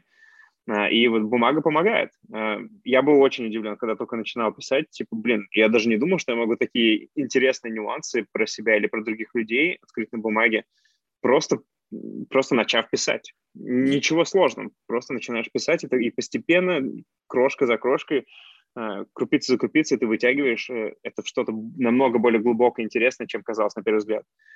А там есть какой-то гайденс, то есть либо э, автоматический цензор, который тебя как бы контролирует в момент вот этого творчества? Ну, скажем так, что ты начал писать, и ты вдруг обнаружил себя, что ты уже там какую-то порнуху пишешь, там просто жесть, там бошки отрывают. И вот, вот этого не происходит. Почему? Потому что в твоей голове вот... Потому что в твоей... Ну, подожди, ну, любопытно. Это происходит. Тогда как ты возвращаешься на какую-то э, социально одобряемую линию, вот нарратив, который не выходит не за вот эти... Не возвращаюсь. То есть так все На самом деле, не, я, на самом деле, я не ограничиваю себя. Мне кажется, блин, не, я себя стараюсь не ограничивать. А, То есть прямо автописьмо почти. Ну, не совсем. Там намного сложно, ну, там очень сложный процесс. Но просто, знаешь, мне кажется, вот мы, особенно с точки зрения кинематографа, находимся в той точке, где зрителя очень сложно удивить. Вот как ты говорил, смотришь в последнее время фильмы, ну, вроде там, вышел, например, Теннет, да, э, Кристофера Нолана, ну, типа, ну, много денег вложили, крутой режиссер, крутые писатели, все круто, ну, типа, ну, смотришь, ну, такой, ну, окей. Типа, единственное, что удивляет, что фильм настолько неинтересный получился, что, типа, блин, чем они там вообще занимались? Вот это удивило. А, а сам по себе фильм, ну, не очень удивил. Типа, да, вроде как идея креативная, и задумка интересная, и там, и назад там съемки прикольные. Ну, сидишь такой, типа, ну, чит знакомо все выглядит неинтересно. И так в последнее время со многими фильмами. И вот э, стоит вопрос, а как удивить зрителя? Мне кажется, что там, один из, из инструментов это показать зрителю то, что он до этого не видел. И приходится как бы пресекать какие-то социальные нормы, рамки и, говоря, ну, показывать зрителю то, что он не видел. То, что раньше люди боялись показать, ты вынужден показывать сейчас. А, мне кажется, нормально. Ты знаешь, вот это, кстати, ну, я с тобой полностью согласен. Просто мне кажется, что а, проблема того, что стало появляться больше чего-то прям вот такого как бы на грани абсурда, угу. связано с тем, что все-таки абсурд проще придумать и потом изобразить. Да, потому да, что да, да. Ну, как бы какая-то сложная идея. Во-первых, нужно, э, если это сложно и как-то очень глубоко, нужно понимать, а сколько вообще в состоянии это понять. А хотят ли они это? Вот сидя вечером там перед телевизором уставших, хотят они какую-то высокоинтеллектуальную красную пилюлю? Наверное, нет. Им как бы ну, дайте там синенькую и как бы нам что-нибудь расслабиться, какую-нибудь там блевотину непонятную. Там главное пару раз, чтобы что-то меня там либо испугнуло, либо рассмешило. И как бы, ну, как будто бы... Ты знаешь, вот это удивительно. Сейчас, э, извини, что меняю тему, но просто э, иногда включаешь и хочется как бы прочитать, ну, то есть, ну, инвестировать свое время не зря. И так ага. или иначе ты смотришь на рейтинги. И такое ощущение, что теперь люди стали ставить рейтинги от безысходности. Ну, скажем так, что вот был пласт хорошего кино. Мой, мой любимый это 80-е годы. Просто замечательный. Вот 80-е, там, может быть, начало 90-х. Ну, просто с точки зрения лично моего восприятия, как бы вот самый вот супер. И вот был какой-то набор вот этих вот фильмов, э, может быть, более позднего периода, неважно, они как бы вот как бы остались как какие-то, знаешь, э, какие-то исключения из правил кинематографа. То есть это как бы такой какая-то классика вне зависимости от жанра. И сейчас как бы люди все поняли, что ну окей, это было, этого больше нет, и давайте теперь мы вот эту систему координат, которую мы применяли для этого, как будто бы забудем, что была восьмерка там, там, не знаю, это Форест Гампа, там десятка, там, не знаю, Зеленый миль, ну неважно, перечисляй любые фильмы. И мы теперь эту восьмерку будем ставить фильмом не такого масштаба, но вот каким-то, каким-то просто, который ну, хоть сколько-то меня не заставили выключить. И вот я теперь смотрю, и как бы получается так, что если брать вот эту единую систему координат, да, что изменилось, она теперь не работает, этот рейтинг международных фильмов, он уже не работает, потому что берут и сравнивают фильмы разных эпох и разного качества, применяя одну и же та же самую оценку. Только сейчас критерием этой оценки является то, что либо ты не выключил это кино, и тогда это уже шестерка, если тебя это дважды улыбнуло, то это уже семерка. Если испугнуло, ну и так далее. Понимаешь, да? То есть это есть такое. без исходности выставляются рейтинги. И это так печально, потому что большинство бы рейтингов, если брать единую систему оценки, было бы сейчас на уровне 3-4. Блин, слушай, это знаешь, на какие мысли меня иногда наталкивает, что типа, а, а вдруг кино в целом, как жанр, уже начинает себя изживать? Ну, то есть мы избалованный зритель, который уже видели, ну, почти все и что-то сделать новое и крутое нам, ну, реально сложно. Да, блин, да есть... хотя бы то же самое сделайте. Вот, вот хотя бы то же самое. Один дома пересняли. Я даже не рискнул смотреть. Ведь один дома, ты задумайся, вот что было снято в фильме, знаешь, как сейчас предновогодняя череда всех этих фильмов новогодних, uh-huh. просто не свежи в памяти. Вот, вот что там произошло? Забыли парня дома. Ну, какие-то дураки. Ну, в общем, ну, с точки зрения и съемки, и сценария, ну, ничего особенного ну, атмосфера, ну, Новый год, ну, ну, все настолько как бы просто, мило и приятно. Снимите хотя бы то же самое. Ведь хер, ну почему? Ну что, что не так-то стало? Технологии лучше стали, камеры лучше стали. Блин, ну, в общем, казалось бы, должен быть какой-то накопленный experience, опыт, там еще что-то. Так ведь не могут. И тут Слушай, вопрос не то, чтобы изжились, а просто как будто бы та же мучка, мне... да не те ручки. Мне кажется, слушай, мне кажется, отчасти да, но отчасти и нет. Отчасти, вот первый раз, когда ты смотрел этот фильм, мне этот первый раз уже ничто не заменит. И да, сделают такой же фильм вид сбоку, но ты уже не ощутишь его так же. То есть объективно, да, будет то же самое вид сбоку, да, но твое ощущение насчет этого фильма уже никогда не будет таким. Единственное, что тебе придаст другое ощущение, это другой фильм. И а типа сколько другого можно сделать? Ну, наверное, можно делать. Ну, возможно, это сложнее делать. Возможно, вот не знаю, мне иногда кажется, что типа, блин, сам по себе жанр начинает себя немного изживать. Ты зритель становится намного более избалованным. То есть, ну, не сравнить, сколько фильмов смотрел мой дедушка и сколько фильмов смотрел я, ну, это просто десятки раз, наверное, разница. И естественно, что меня сложнее впечатлить, чем его. А, и новое поколение еще сложнее, возможно, потому что они уже все, все на свете видели. И, возможно, действительно, может быть, пора менять э, жанр, точнее, не жанр, а именно сферу развлечений. Может быть, уже вера все-таки приходит в нашу жизнь, может быть, оно, когда придет, предоставит нам новые ощущения, новые опыты за счет своей более широкой многогранности. Не знаю. Посмотрим, как ну, вот единственный способ это вот какая-то совмещение кино и гейминга, да, какая-то вот виртуальная реальность, и все, ты как бы участник непосредственно событий, да, то есть не, не... Единственное, что мне не нравится, что можно влиять на сценарий. То есть, сказал, это как бы вот, мне кажется, не совсем правильно, потому что все-таки если есть твой сценарий, я хочу пройти по как бы лабиринтам твоего вот как бы, ну, там, не знаю, безумия или там твоего, наоборот, гениальности, твоей, твоей, не моей, Потому что моя может быть совершенно как бы не гениальность, да, я захотел, чтобы на четвертой матрице он там сдох, да, и все, ну и что, прикольно. А, а интересно ведь как бы, как это кто-то другой, вот это навык, который, грубо говоря, меня просто подсветили, что любой фильм нужно воспринимать как бы как чистый лист. Ну, то есть выключить вот это свое дерьмо, которое в нас живет, да, вот этот вот набор там предвзятости, еще что-то, и пытаться, как бы вот за руку тебя ведут, и ты идешь по этому коридору, и тебе показывают вот это, вот это, вот это, вот это, и ты должен как бы вот вот так смотреть на фильм. Но в последнее время даже на это смотреть невозможно. Даже ну, потому что ты понимаешь, что как бы это ну, абсолютный бред. Ну просто бред из бреда. То есть, и, и, ты, и ты, я пытаюсь понять, а почему? Ну, то есть, бюджет большой. Казалось бы, есть, причем гигантские бюджеты сейчас какие-то. Я недавно посмотрел фильм, и, знаешь, вышел бы из головы. Это из, с актрисой, которая играла в этот королеву Гамбита, или как там ее... Забыл девушку зовут. А. Джой, э, Эми Джой, или как там? Нет, ну, в общем, Джой. В общем, помню. да, не знаю, как ее зовут, и там какой-то фильм, 42 миллиона долларов бюджет. Ага. Ну, себе, ну что-то там должно быть, наверное, что-то 42 миллиона потратили. Блин, ну такого схватил депрессника от этого фильма. Ну то есть, как бы, как будто бы, знаешь, это как вот я такие фильмы называю, как, знаешь, когда вот ты машину заводишь, она заглохла, она... Она думаешь, вот она сейчас заведется, заведется, и пью, сдувается. И вот ты все время вот в таком состоянии, сейчас что-то будет, сейчас что-то будет, и она не заводится. И вот весь фильм я провел в состоянии, что они что-то мне покажут, что я скажу «Вау!», но этого не произошло. То есть это уже как бы отдельная категория фильмов. Если такого ожидания «Вау-момент» у тебя иногда появляется, это уже неплохой фильм. То есть, понимаешь, мы о чем говорим? То есть мы уже сошлись на мысли, что окей, вау-момент может не наступить, но хотя бы сам факт того, что ты чувствуешь его приближение, и в какой-то момент ты его просто не получаешь, уже и то сходит. Ох, жалко.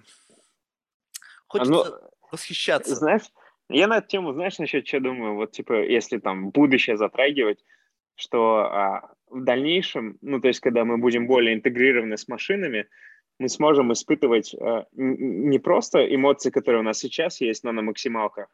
Мы в том числе сможем испытывать эмоции, которых у нас сейчас нет. Ну, например, представь себе, как чувствует себя летучая мышь, которая использует эхолокатор, да? То есть у нее, наверное, другой спектр вообще ощущений, которые она ощущает с помощью эхолокатора. У нас его нет, ну, большинства людей точно, а, и но с какой-то интеграцией с машинами мы сможем испытать какие-то похожие ощущения, которые будут крайне новые для нас.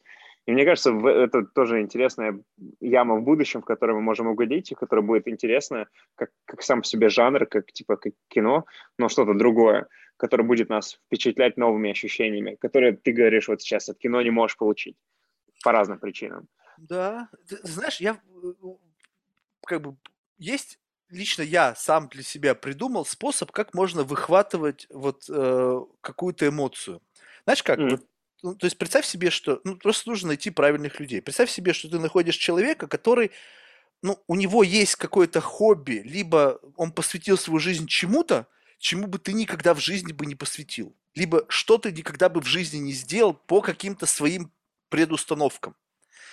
И если этот человек как бы готов в этом аттракционе поучаствовать и готов с тобой делиться, то есть искренне делиться с тобой, почему у него это так и что он из этого выхватывает, ну то есть прям вот реально описать почему, почему тебе нравится там, не знаю, бегать за бабочками в Африке, там, вот, вот именно почему верхнеуровнево. Не потому, что там как-то тебя там за руку привели, а ты вот как бы максимально из этого извлекаешь.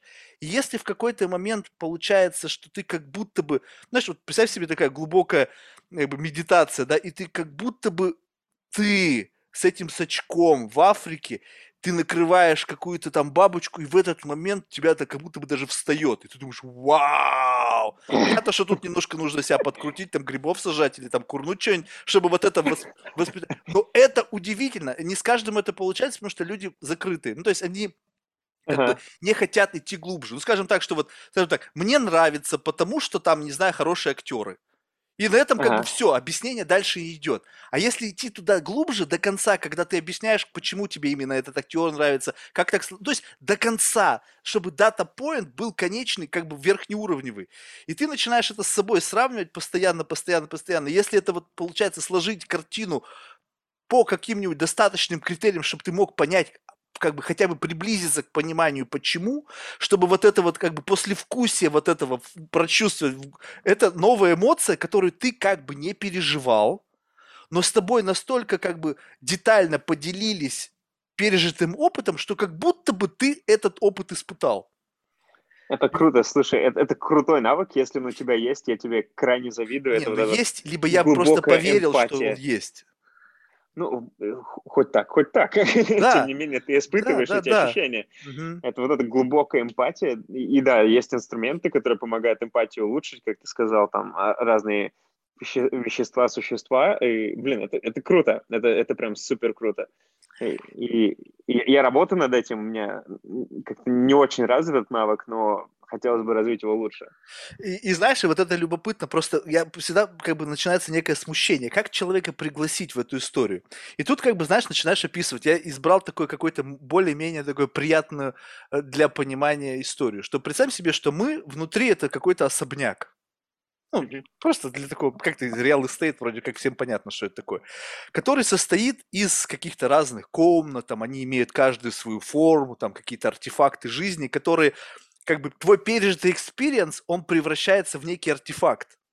Ну, то есть, как ты знаешь, вот как это э, кукла Аннабель, там вот это у этих товарищей-то экстрасенсов, у них комната с этими артефактами. И вот это Ага. самая страшная комната, которой ты живешь, которая у тебя есть. Ты туда никого не пускаешь. Ты туда просто заносишь все свои какие-то пороки, свои какие-то, как бы, как в качестве артефакта ставишь на полочку, закрываешь и скажешь, не-не-не, этой комнаты вообще не существует. И, и как бы, слушай, как говоришь, а можно вот сходить на экскурсию сначала по дому, а потом в эту комнату заглянуть? И как бы начинается все с холла. То есть зашли, как бы такая гостиная в холле, знаешь, такая как бы тут, но еще не пустили ни дальше, ни туда, ни сюда. И как бы давайте туда пройдем, сюда пройдем. И как бы потом уже освоился человек, уже начинает рассказывать, вот здесь у меня вот это, вот это, вот это. И потом мы натыкаемся на эту дверь. А она такая, знаешь, такая суровая, черная, и из нее чувство веет чем-то таким очень запретным. Холодком. Да. Да-да-да. А что там у вас? А там у нас, эм, и, и как бы, а может быть туда пройдем? И вот если как бы удается с человеком как бы договориться, что вот он тебя туда пускает посмотреть, то это просто невероятный experience. И у меня таких было, ну, пальцев пересчитать на одной руке, когда, ну, просто это действительно очень высокий уровень доверия, когда ты просто с людьми общаешься долго, и вы постепенно подходите к этой комнате, понятно, что не сразу. И, но это как бы взаимное путешествие, то есть это как бы даешь, и ты как бы к себе туда запускаешь. И это просто блестяще. Но плюс-минус все люди как бы нормальные. Ну, то есть мы все живем как бы, ну, без каких-то перекосов, да, то есть у нас есть какие-то пороки, какие-то страшные, может быть, грязные мысли. Это нормально. Там нету ничего шокирующего. То есть мы это скрываем, но в целом как бы мы уже все повидали, вот так вот. А представь Мгм. себе сходить в комнату какого-нибудь там маньяка-убийцы. Ты задумайся, либо там, не знаю, человека, пережившего, не знаю, какой-то травматический шок на войне, вот не- каких-то недавних событиях. То есть, во-первых, это, конечно, опасно и для самого человека, потому что этот ящик Пандоры можно вскрыть, этот PTSD, синдром, там начнется опять что-то хаос, но просто это, это то, что ты не в состоянии как бы вот просто пережить, потому что, ну, кто захочет себя сознательно втряхивать в подобные истории. Но, когда это ты смотришь как документальный фильм, это же все равно интерпретация, да? То есть это Мгм. не как бы не совсем из первого с первых уст, а даже если это как бы под диктовку записано, то сколько там редактуры, сколько там все равно как бы конверсии, то есть это не то же самое, потому что очень важно с точки зрения понимания, то есть ты мне что-то рассказываешь, и я как бы как бы постоянно пинг такой посылаю, а это ли я понял? А, а вот а вот ты на это смотришь именно вот так, либо вот так? Потому что если ты мне просто сказал, я это просто записал, не факт, что я понял ровно то, что ты хотел сказать. Мы же не, не совершенно можем передавать наши мысли. Ну, то есть у нас есть какая-то блестящая мысль, нам казалось бы, но вот из Мгм. рта вылетает какая-то блевотина. Ну, то есть вот это часто у меня бывает. Я, мне кажется, что у меня что-то в голове такое засветилось, я пытаюсь это трансформировать в речь, и какая-то херня получается. А вот если помучить, если помучить, если вот как бы пытаться клещами что-то вытагивать оттуда, как бы спрашивать, а так это, а какой свет, а вот а полусвет, а вот, ну то есть до такой степени пытаться визуализировать то, что тебе говорит человек, и как будто бы в какой-то момент времени ты на это смотришь, и ты действительно видишь то, что видит этот человек. Ну, то есть это как, как это невероятный уровень абстракции, такой уже на уровне шизофрении. Но, блин, ну это прикольно. Это очень круто. Это очень круто. Мне кажется, ну, это супер крутой навык. И, ну да, я бы хотел такой навык все развить и ощутить то, что ощущают другие люди, особенно, знаешь, экстремальные ситуации. Ну, типа, блин, ну, не знаю, если так тыкнуть из истории, вот как ощущал себя человек, запертый в грузовом трюме Титаника? Блин, прикинь, вот, Во. вот этот experience. Ну, обычные люди в обычной жизни это не испытывают. Или Вообще испытывают, но никогда. типа невероятно редко. Ну, прикинь, это, это ужасное ощущение, но, но оно ощущение. И это Эти ощущение, ребята, которые в не Курске на подводной лодке. Не представляю. Не представляю. Или с другой стороны, типа, а что испытал, не знаю, Гагарин, когда полетел в космос. Да, да, да, да, да. То есть Не факт, что это это может быть и с ощущение, положительным но- флейвором-то как бы в конечном итоге, что Да, круто. Э, Но это невозможно донести. Вот хочется подкасты вот такого плана. Вот у меня сейчас есть шанс, ты же серфингом занимаешься, так? Да. Я ага. не знаю, как бы на каком уровне, то есть, то есть, как бы сейчас так объективно, сейчас многие, кто IT, они серфингом, но только, мне кажется, тут есть градация. Кто-то на Бали с доской по коленкам в воде сфотографировался, и он как бы тоже серфингист. Потом кто-то там на волне там один метр высотой, там, и он тоже серфингист, а кто-то как э, Шейн Дориан, да, там на э, там, 30-метровых волнах, и он как бы там, не знаю, the best of the best, да, то есть вот у тебя вот в этой системе координат вот где позиции, что такого можно из этого с точки зрения вот твоего пережитого экспириенса извлечь? Блин, я, наверное, там какой-нибудь э, среднячок низкого порядка. То есть я занимался серфингом, ну, типа я давно начал, но не системно. И вот я жил какое-то долгое время на Гавайях, и там катался, ну, вот каждый день, иногда по два раза в день вышел на хороший уровень, на, на короткой доске, на, на резких больших гавайских волнах. А, я не ловлю трубы, я не делаю какие-то сумасшедшие маневры, как мы видим на соревнованиях, но мне в кайф. Для меня это своего рода медитация, это такой спорт на природе, на чистом воздухе, со стихией, физически невероятно тяжелый, гребешь постоянно, а, все время какой-то челлендж, каждая волна разная, а, много места типа для развития, улучшения себя. Мне, мне безумно нравится это просто как активность. Вот. А, и с точки зрения ощущений, ну, знаешь, у меня там типа два вида ощущений. Когда ты ловишь реально крутую волну и ее раскатываешь вдоль и поперек, это очень круто.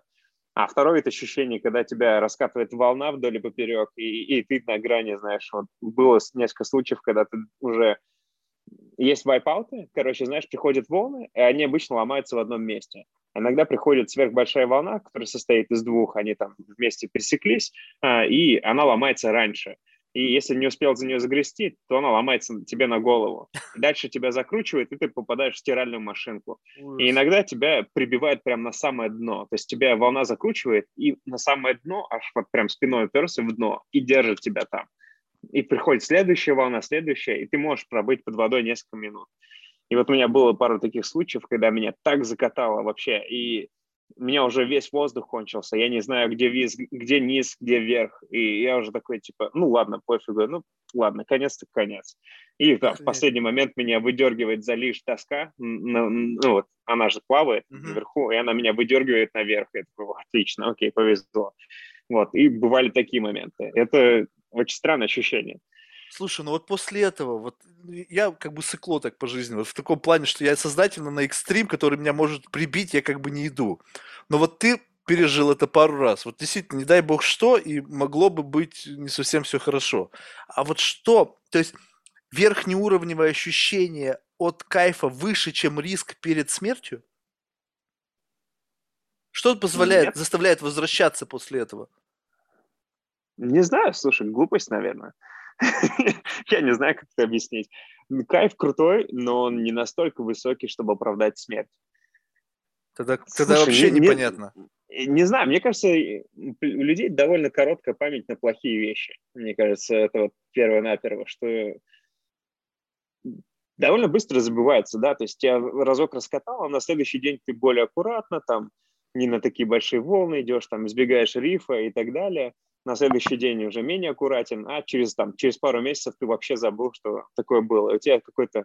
Мне кажется, у человеческого мозга есть свойство забывать плохие вещи. Ну, действительно так работает. Мы забываем плохие вещи, если только это не какой-то там PTSD, который отпечатался на всю жизнь. Вот. Оставляем хорошее. И вот у меня... Я помню, что это случилось со мной, но я уже не так помню, как я ощутил себя в этот момент. И... Либо это просто часть игры. Потому что, ну, ведь согласись, то да. есть вот согласись, вот ты выбираешь что-либо, неважно что, и вот в этом, в том, что ты выбрал, есть как бы положительный аспект, есть отрицательный, и это неразделимая часть. Одно без другого не существует. Так или иначе, там, э, как бы, вне зависимости от профессионализма, это может произойти с любым. Да. Потому что не произойти это может только если ты на ютубчике это смотришь и думаешь, о, нифига себе прикольно. Все. А если ты там, то ты делаешь осознанный выбор. То есть я как бы иду туда, потому что мне почему-то, я не знаю, как ты туда пришел, это, кстати, любопытно. Вот. А во-вторых, когда ты как бы уже там, эта часть, которая как бы неразрывно с этим связана, она как, это знаешь, как, как, как некая, ну, любая, как бы, любое мастерство приходит через боль и мучение. И вот эта боль и мучение, помимо как бы вот самого там гребления, там, либо отработки там каких-то движений, самоконтроля, она связана и с тем, что тебя должно и пару раз там или там не пару, там подмотать Да. под вот этой вот э, толщей воды. И Согласен. может быть поэтому, что это неразрывная часть, ты же не можешь сказать, что вот этот спорт, но в этой в спорте этого нет. Ну как, ну это будет как бы обман, это есть. Блин, правда? Не, не, слушай, да? Я думаю, что это часть игры. Меня привлекают рискованные занятия. Я, знаешь, кстати, А, интересная тема. Вот я не так давно читал книгу Харари э, Homo Deus называется. У него первая книга Sapiens, наверное, все слышали, да? Большой хит был. И вторая книга у него Homo Deus, которая больше про будущее. Там была интересная мысль. Он говорит, в ближайшие 50 лет, скорее всего, мы удвоим среднюю продолжительность жизни. В ближайшие 100 лет, скорее всего, мы полностью поборем старение и сможем долго оставаться молодыми. Я такой читаю и думаю, типа, блин, ну, то есть это, это известная мысль, да, она давно на виду, но в этот раз он привел какие-то научные аргументы, там, последние исследования и так далее, и я такой думаю, блин, а реально так? И я такой подумал, «Блин, а я хочу жить подольше, мне хочется жить очень долго. Ну, мне нравится жить, и- и если это умножить на очень долго, то это очень много хорошего, много, много удовольствия. Ну, Мое такое мышление. Я такой, блин, мне нравится долго жить. Как, как, как к этому прийти? И вот, типа, мыслительный процесс у меня такой был, что, типа, в первую очередь нужно иметь достаточно социального и экономического ресурса, чтобы воспользоваться этими технологиями в будущем. Следовательно, нужны бабки, нужны связи. А, Второе, но, наверное, намного более важное, нужно просто дожить до этого момента. Вот, и тут я начал такой, блин, а я много делаю всякой фигни, которая крайне экстремальная. И я задумался, может, мне надо это, э, как бы замедлиться и, и не делать таких вещей, иначе я не доживу до момента, когда можно жить очень долго. Вот, и да, начинаю проводить постепенно реформы в жизни, где я делаю менее экстремальные вещи или более контролируемо их делаю.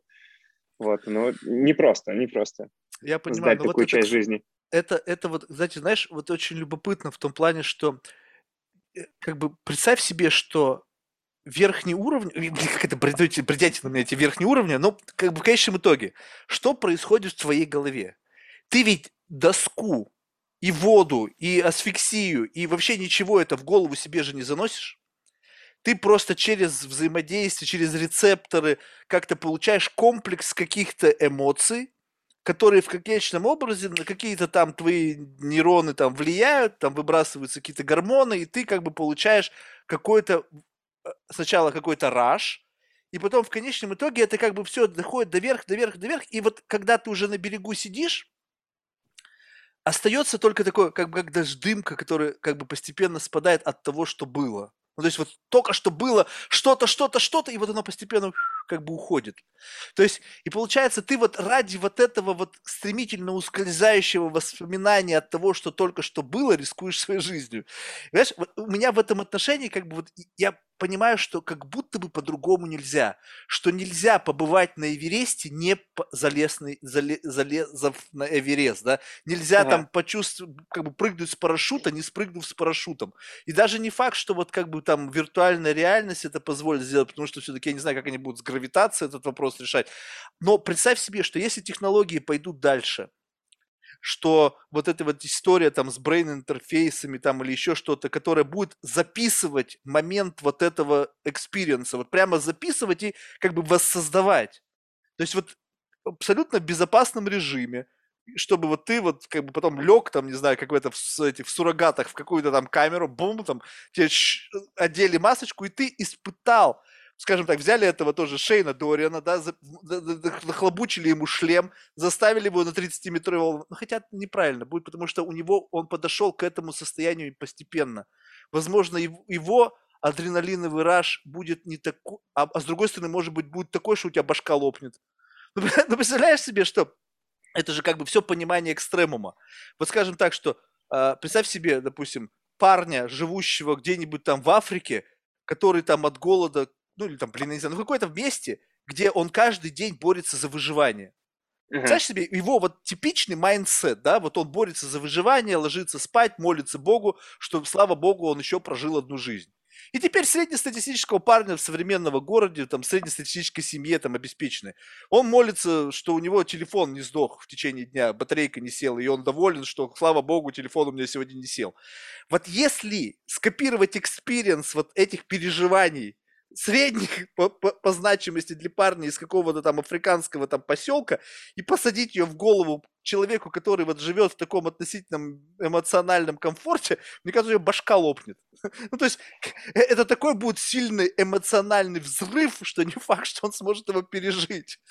Слушай, это крутой вопрос. Я недавно тоже размышлял на этот счет. И мне попалось, э, блин, интересное видео на, э, на YouTube.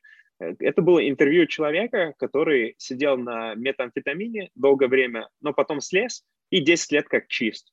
И он описывает свой опыт. И он говорит, типа, ребят, вот, типа, там, вот 10 лет я чист, ничего не принимаю вообще, ничего не пробовал. Но, честно скажу, лучшее ощущение в моей жизни было, когда я был на игле. Ничто, говорит, не сравнится. Лучший секс в мире, лучший секс, который у меня был, а, лучший там экстремальный спорт, семья, что угодно, говорит, в десятки раз хуже мета. Говорит, вы просто не представляете, насколько это круто. Это, типа, говорит, это, все остальное просто меркнет. И говорит, ладно, биологическая зависимость возникает. Еще хуже есть и психологическая зависимость. По сравнению с этим, типа, это задирает планку настолько, что все остальное кажется просто убогой серостью. И даже 10 лет спустя он говорит об этом вот в таких терминах. И ну, ставит вопрос, типа, а чё, почему все, все не сидят на наркоте? Ну, на, ну, ответ, наверное, что у нас есть инстинкт выживания, и это угрожает нашей, нашей жизни. Поэтому мы избегаем, несмотря на то удовольствие, которое это может принести. Но для меня был другой больше инсайт, что секрет все-таки в химии. То есть вот химическое воздействие на человека внутри приносит какие-то ощущения. И не обязательно делать что-то опасное, сложное и так далее, чтобы испытать какие-то колоссальные ощущения. Возможно, что в дальнейшем мы как-то изобретем такую химию, которая не будет э, губить нас жизненно, но позволит испытывать невероятные ощущения. Уже есть много таких штук, но, наверное, в дальнейшем оно будет более контролируемое и более легальное для, для массы людей. Это, знаешь, это как вот просто страшно в том плане, что это как эксперимент там с мышкой там или там с обезьяной, которые там дают доступ к чему-то, да, и они там до смерти удалбливаются, потому что это как это ну, без... жмут, да, потому что стимулирует да, да, да. мозг. Да. Ну, вот как бы, как будто бы, мне кажется, что можно как бы вот не, вот, не давать вот эти стимуляторы вот на таком уровне. Они должны всего лишь как будто бы приоткрыть дверь, вот чуть-чуть. А дальше у нас мозг, если его тренировать, он в состоянии вот это вот многообразие этого experience а перенять. Вот как-то вот в это, как-то хочется в это верить. И э, люди, которые переживают вот такие какие-то сложные experience ы, занимаются экстремальным спортом, это потрясающий кладезь информации в том плане, что они осознанно идут на риск ради получения чего-то вот как бы совершенно непонятного для большей части населения планеты. И как бы ты же понимаешь, что вот это какая-то такая невероятная мотивация, она вот ну, просто необъяснима. И когда ты задаешь вопрос этим людям, ты знаешь, вот особенно у меня был человек, э, я уже не первый раз говорю, он, этот э, Василий Певцов, он поднялся на все 14 восьмитысячников. Сейчас по Netflix сняли фильм про какого-то там чувака из э, Индонезии, или там из, ну, в общем, откуда-то, да, он тоже из этой же пляды, их всего там 25 человек в мире. Они там из него такого героя сделали, вот он сидел передо мной. И знаешь, я как бы вот такой наивный, это еще в самом начале было, я вообще не понимал, что я делал. Я все из него пытаюсь какой-то эксайтмент вытащить. Ну что, ну как там вот на Эвересте ты забрался, ура, там флагом машешь, фотки делаешь. Он, я, понимаешь, я, я на него смотрю, я понимаю, что вообще ни хрена не так. Во-первых, он мне сказал, что, говорит, Марк, ты что, говорит, это же говорит, только половина пути. Ну, то есть еще же спуститься надо. То есть, как бы, эксайтмента никакого нету, ты можешь сдохнуть на пути вниз, и такое чаще всего происходит, да, когда не вверх, а вниз. И, значит, я его пытаюсь, вот как бы, знаешь, вот растрясти, а у него ну, настолько толстая кожа, вот прям вот как бы вот, ну, ну, понятно, у меня нету мастерства. Во-вторых, может быть, просто как бы, ну, люди не всегда могут так сразу открыться. Но я не, вот у меня было ощущение, какой-то выжженной каменной пустыни. Вот, вот от этого человека. Вот чувствуется, что это такой профессионализм, и это необъяснимо с точки зрения эмоционального подтекста. Я говорю, ну слушай, ну а что, ну вот что тебя туда тянет? Это же как бы смерть, и он видел смерть. То есть это не просто так история, там гибли товарищи, там еще что-то. И все равно. Или там это Кейту, там эта гора какая-то там самая знаменитая, когда ты там есть места, там, где лавина опасная, ты идешь, с четким пониманием, что в любой момент сойдет лавина, и тебя нахрен фу, как, как пылинку сдует со стола, и ты просто будешь размазан, и ты все равно туда идешь. Вот я как бы не хотел, я пытаюсь себя заставить, думаю, зачем это мне надо, ну вот зачем, зачем. И все, весь этот подкаст, я, меня мучила как бы мысль в моей голове, зачем. И я не нашел никакого ответа. И это, и это вот, и вот эта как бы необъяснимая вещь, она как бы драйвит людьми, и они-то знают, как бы, может быть, они даже, не каждый может это как бы э, ну, озвучить, потому что, ну, видимо, это вот зачем, оно такое, как бы, оно живет в каждой клеточке. То есть его, его нельзя ты, собрать. Ты, как... прям, ты сказал сейчас очень крутую штуку. Я, я брал в свое время курсы по психологии, и для меня было очень интересный инсайт, что а, во многом мотивация людей, которые, ну, что мотивирует человека, почему он делает то или другое, оказывается, что во многом эти мотивации в нас заложены генетически. То есть ты рожден с определенными мотивациями, которые драйвят тебя в течение жизни. И там три группы мотивации основные. Это вот первая группа – это достигательство. Есть люди, которые любят достигать чего-то, забираться на вершины, создавать там многомиллиардные компании и так далее. Вторая группа людей, которые любят влиять на других людей. То есть это как политики, так и преподаватели в школах, университетах. И третья группа мотивации – это мотивация, типа, есть люди, которые любят проводить время с другими людьми, там, тусоваться, с семьей все время и так далее. И вот это вот три большие мотивации, которые генетически передаются людям, и они могут быть как все на максималках, так могут быть все на минималках, и все, что посередине. Любая комбинация возможна. И вот для меня было интересным открытием, и помогло мне понять себя лучше, что, типа, блин, а почему я занимаюсь вот этой херней? Ну, типа, в чем, почему вот этим, почему я тянусь к этому? И ответ оказывается, что я родился таким, я родился с уклоном вот в эту сторону. Мне нравится достигать и создавать какие-то вещи. Мне нравится а, вот это основной мой мотиватор. И мне не очень нравится проводить много времени с людьми. То есть в какой-то степени да, но много времени я не могу просто проводить с людьми. И мне не очень нравится учить других людей. Ну, типа, учитесь сами, пожалуйста. Ну, типа, типа строить что-то, создавать я прям обожаю. И у меня, у меня была загадка, почему. Вот я узнал часть ответа. Такой родился. Видишь, ну вот когда ты, допустим, вот э, рискуешь, когда есть тяга к риску, в этот момент что ты строишь? А это просто другая часть. Опять же, мы же, мы же все очень разные, у нас очень разный биологический алгоритм. Кто-то более склонен к риску, кто-то менее склонен к риску. И, и я так понимаю, эволюционно те, кто были склонны к излишнему риску, уже были отсеяны. Те, кто не были склонны к риску вообще, тоже были отсеяны. И остались люди с там где-то там с другой комбинацией вещей, которые выжили до этого момента. Следовательно, риск нужен был в какой-то момент для, для эволюции. Нужны, нужны были люди, которые готовы бля, брать изли, излишний риск, которые готовы заглянуть за куст и узнать, там хищник или потенциальная добыча ну, не знаю, я это себе так вижу. Поэтому в какой-то степени это тоже врожденное, что тысячелетиями было отфильтровано и осталось у нас вот в таком виде. Ты знаешь, у меня, я, э, э, я на самом деле ведь тоже, как бы у меня есть тоже тяга к риску, но только риск, знаешь, какого? Я люблю пройти по грани безумия. Ну, то есть, вот знаешь, вот когда люди, когда ты уже начинаешь как бы вот сомневаться в том, что ты не сошел с ума, ну, то есть это, это же, ну как бы, ну, ну вот представь себе, что вот это некая пропасть, да, какая-то вот ага. точка невозврата, когда вот уже обратно это только в дурку. Айваску делал? Да, ну, как бы, блин, ну, понимаешь, это все, все, что вот как бы, оно вот все оттуда. И э, когда, значит, вот с друзьями или там просто с приятелями, когда вот бывает так, что вот, ну, они на грани вот, ну, перебрали, и вот ты видишь, у них паранойя начинается. Я, я в какой-то мере начинаю им завидовать, понимаешь? Потому что, как бы, если ты как бы настолько готов к, к безумию, вот ты как будто бы вот в этом потоке текешь, и тебя это не пугает. Но видишь, когда людей, которые начинают вот и они хватаются за реальность, они, им нужно вот этот канат, который их удерживает в этом мире, и ты понимаешь, что вот они сейчас испытывают вот это состояние, где они на грани, вот, вот эта пропасть, там, не знаю, лава или там, не знаю, все, что самое страшное, что в этой жизни может быть вот там, и они тут держатся за эту реальность. думаешь, блин, ну я хочу вот этого.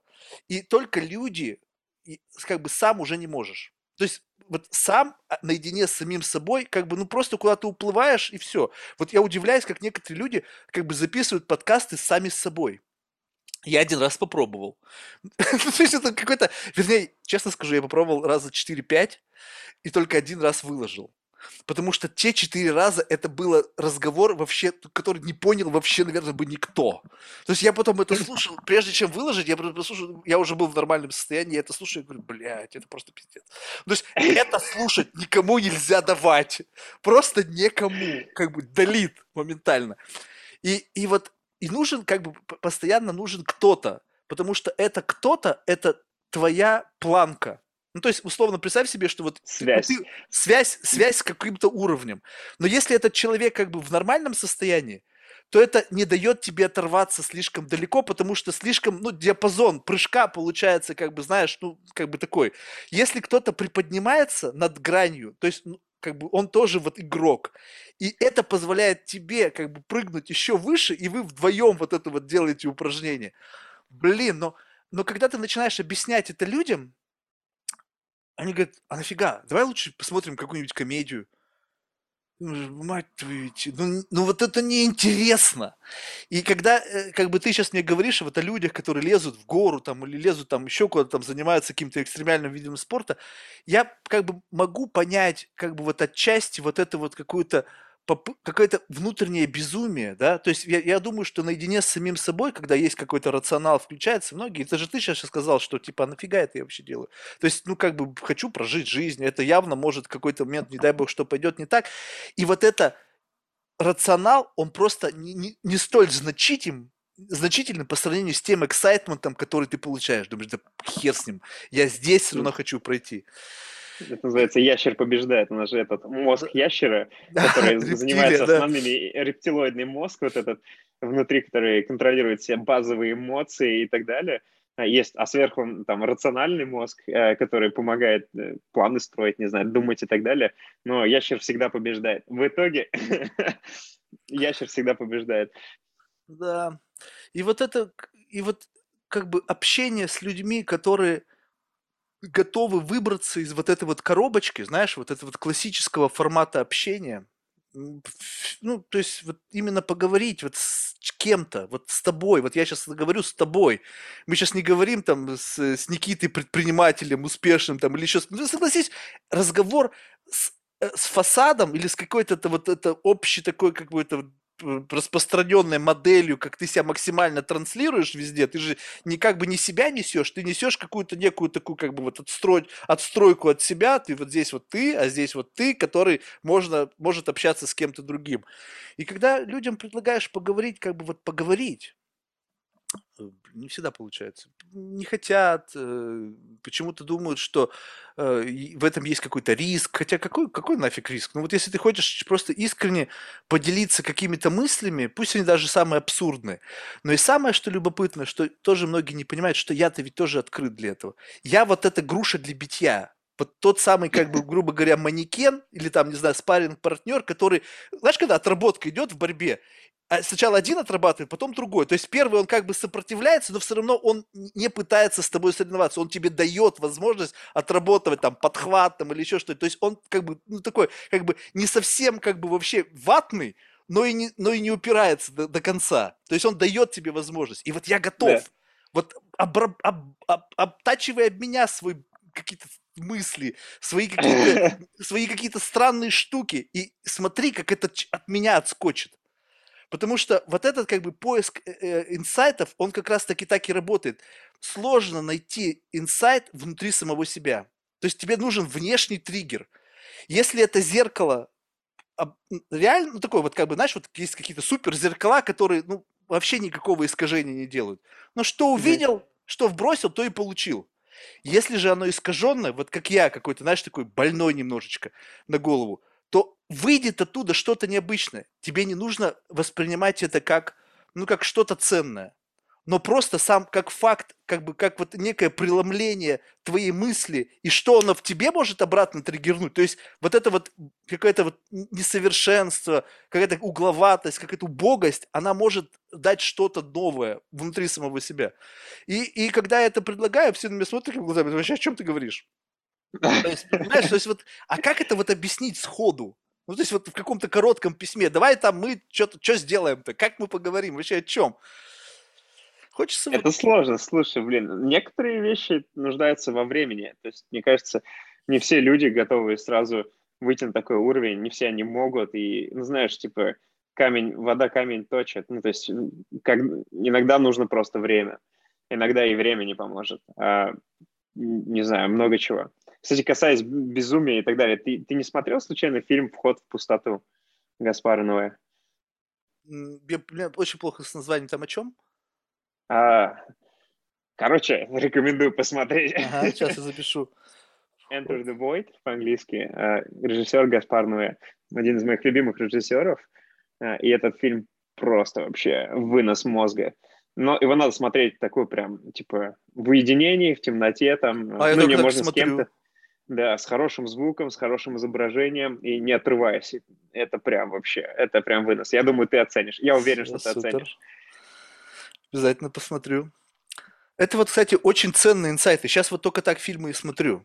Только по рекомендациям людей, которые вот с которыми я поговорил, и либо я как бы склонен доверять их вкусу, либо они, посмотрев на меня, поняли, что вот это можно ему порекомендовать и так далее. Потому что иначе садишься и все, и ты пропал. Полчаса или там даже бывает больше, и ты думаешь, блин, ну что? В конечном итоге плюнул, ушел. Блин, тут, тут я прям гар- гарантирую, я прям уверен, что тебе зайдет этот фильм. Он, он, он очень крут.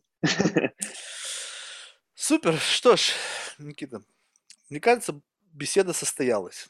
По крайней мере, какие-то вот ну, что-то, какая-то эмоция была. То есть вот важен же от разговора какой-то эмоциональный подтекст. Вот когда вот Ага. что-то происходит, вот как будто бы, знаешь, вот какая-то сжатость, сжатость, сжатость, потом бам, и полилось.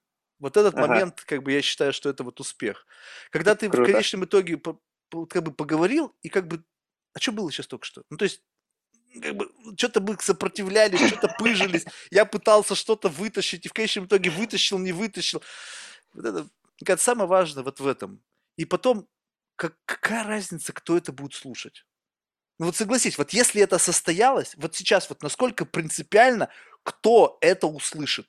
Вообще какая разница? Ведь важно, что Вообще вот в этом моменте произошло какое-то, не знаю, обмен какими-то мыслями, что-то в голове зашевелилось, что-то какое-то там, что-то что было. И поэтому, когда меня спрашивают, сколько средняя прослушиваемость подкаста, думаешь, блин, да как на это ответить? Ноль.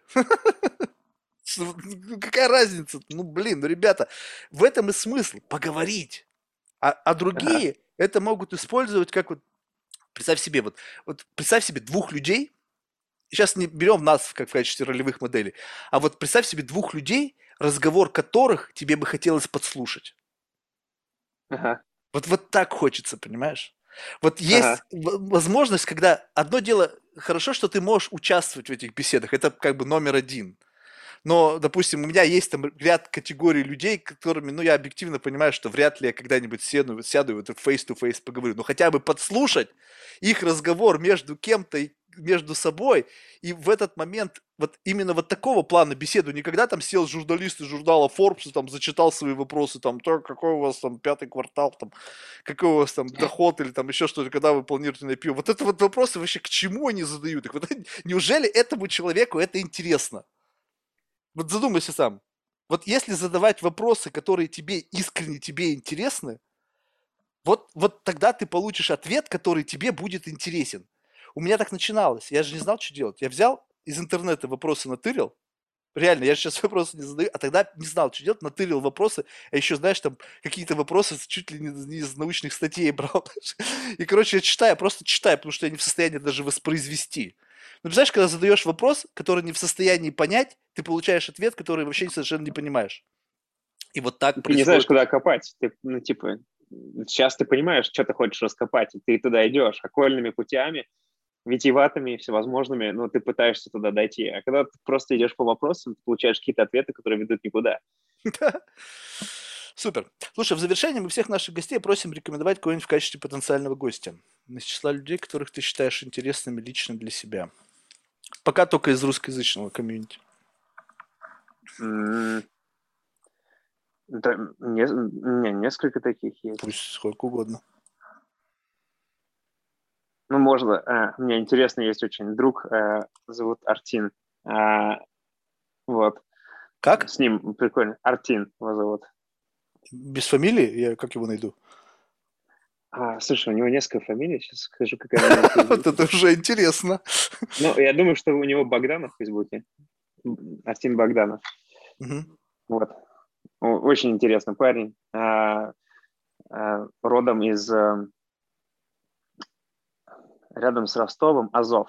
Родом из Азова. А, вот. Приехал в США, начал бизнес, э, работал в крутых компаниях, сейчас учится в Гарварде. Э, очень, очень нестандартно мыслит. Супер. Прикольный персонаж. Отлично.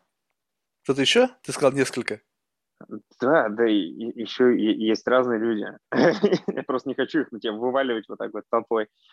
А, не, ну ты вот это, кстати, ты можешь не стесняться, потому что я-то этого жду. Ты же понимаешь, что как бы вот, ну, как вот, э, как найти человека? То есть по каким критериям интересности я должен искать?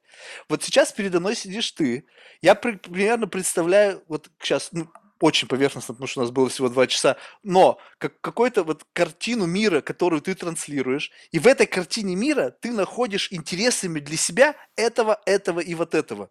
И вот это блестящий момент рекомендации, потому что если я буду смотреть, это будет мой выбор, не твой. А если ты выбираешь в соответствии с своими какими-то критериями, то, соответственно, результат, который ты будешь, он будет для тебя удивительным. Как ты приводил пример с, с фильмами, которые будут создавать AI когда что-то совершенно новое неожидаемо. вот да, поэтому... ну, и, блин, я на самом деле просто всех своих друзей нахожу интересными, поэтому они мои друзья, и поэтому э, говорю, что список может быть длинным, а, по сути, все мои друзья, с кем я общаюсь, я их нахожу крайне интересными. Ну окей, давай тогда так. Ты можешь просто мне потом скинуть ссылочки да, да, на тех, тех, кого ты считаешь, вот просто стоило бы вот как бы втянуть в подобную дискуссию и посмотреть, что из этого выйдет. Это же тоже интересно, понимаешь, что это как будто бы есть такая вероятность, что ты можешь человека узнать с какой-то немножко другой стороны. Потому что да. если у тебя есть какая-то стандартная модель взаимоотношений с кем-то, и ты вы как бы настроились и постоянно в одном эфире транслируете. А когда раз кто-то на другую частоту как бы изменил в силу того, что это другой человек, и ты слушаешь и думаешь, блин, а я вообще не знал, что у тебя вот такие мысли в голове есть. Ага. Поэтому... Ну да, да. Давайте потом скину. Супер. Что ж, успехов в бизнесе, в творчестве, во всем. Спасибо тебе за твое время. Марк, спасибо тебе за крутое интервью и успехов э, в подкастах и в поисках интересных опытов и людей, которые могут тебя толкнуть за, за грань.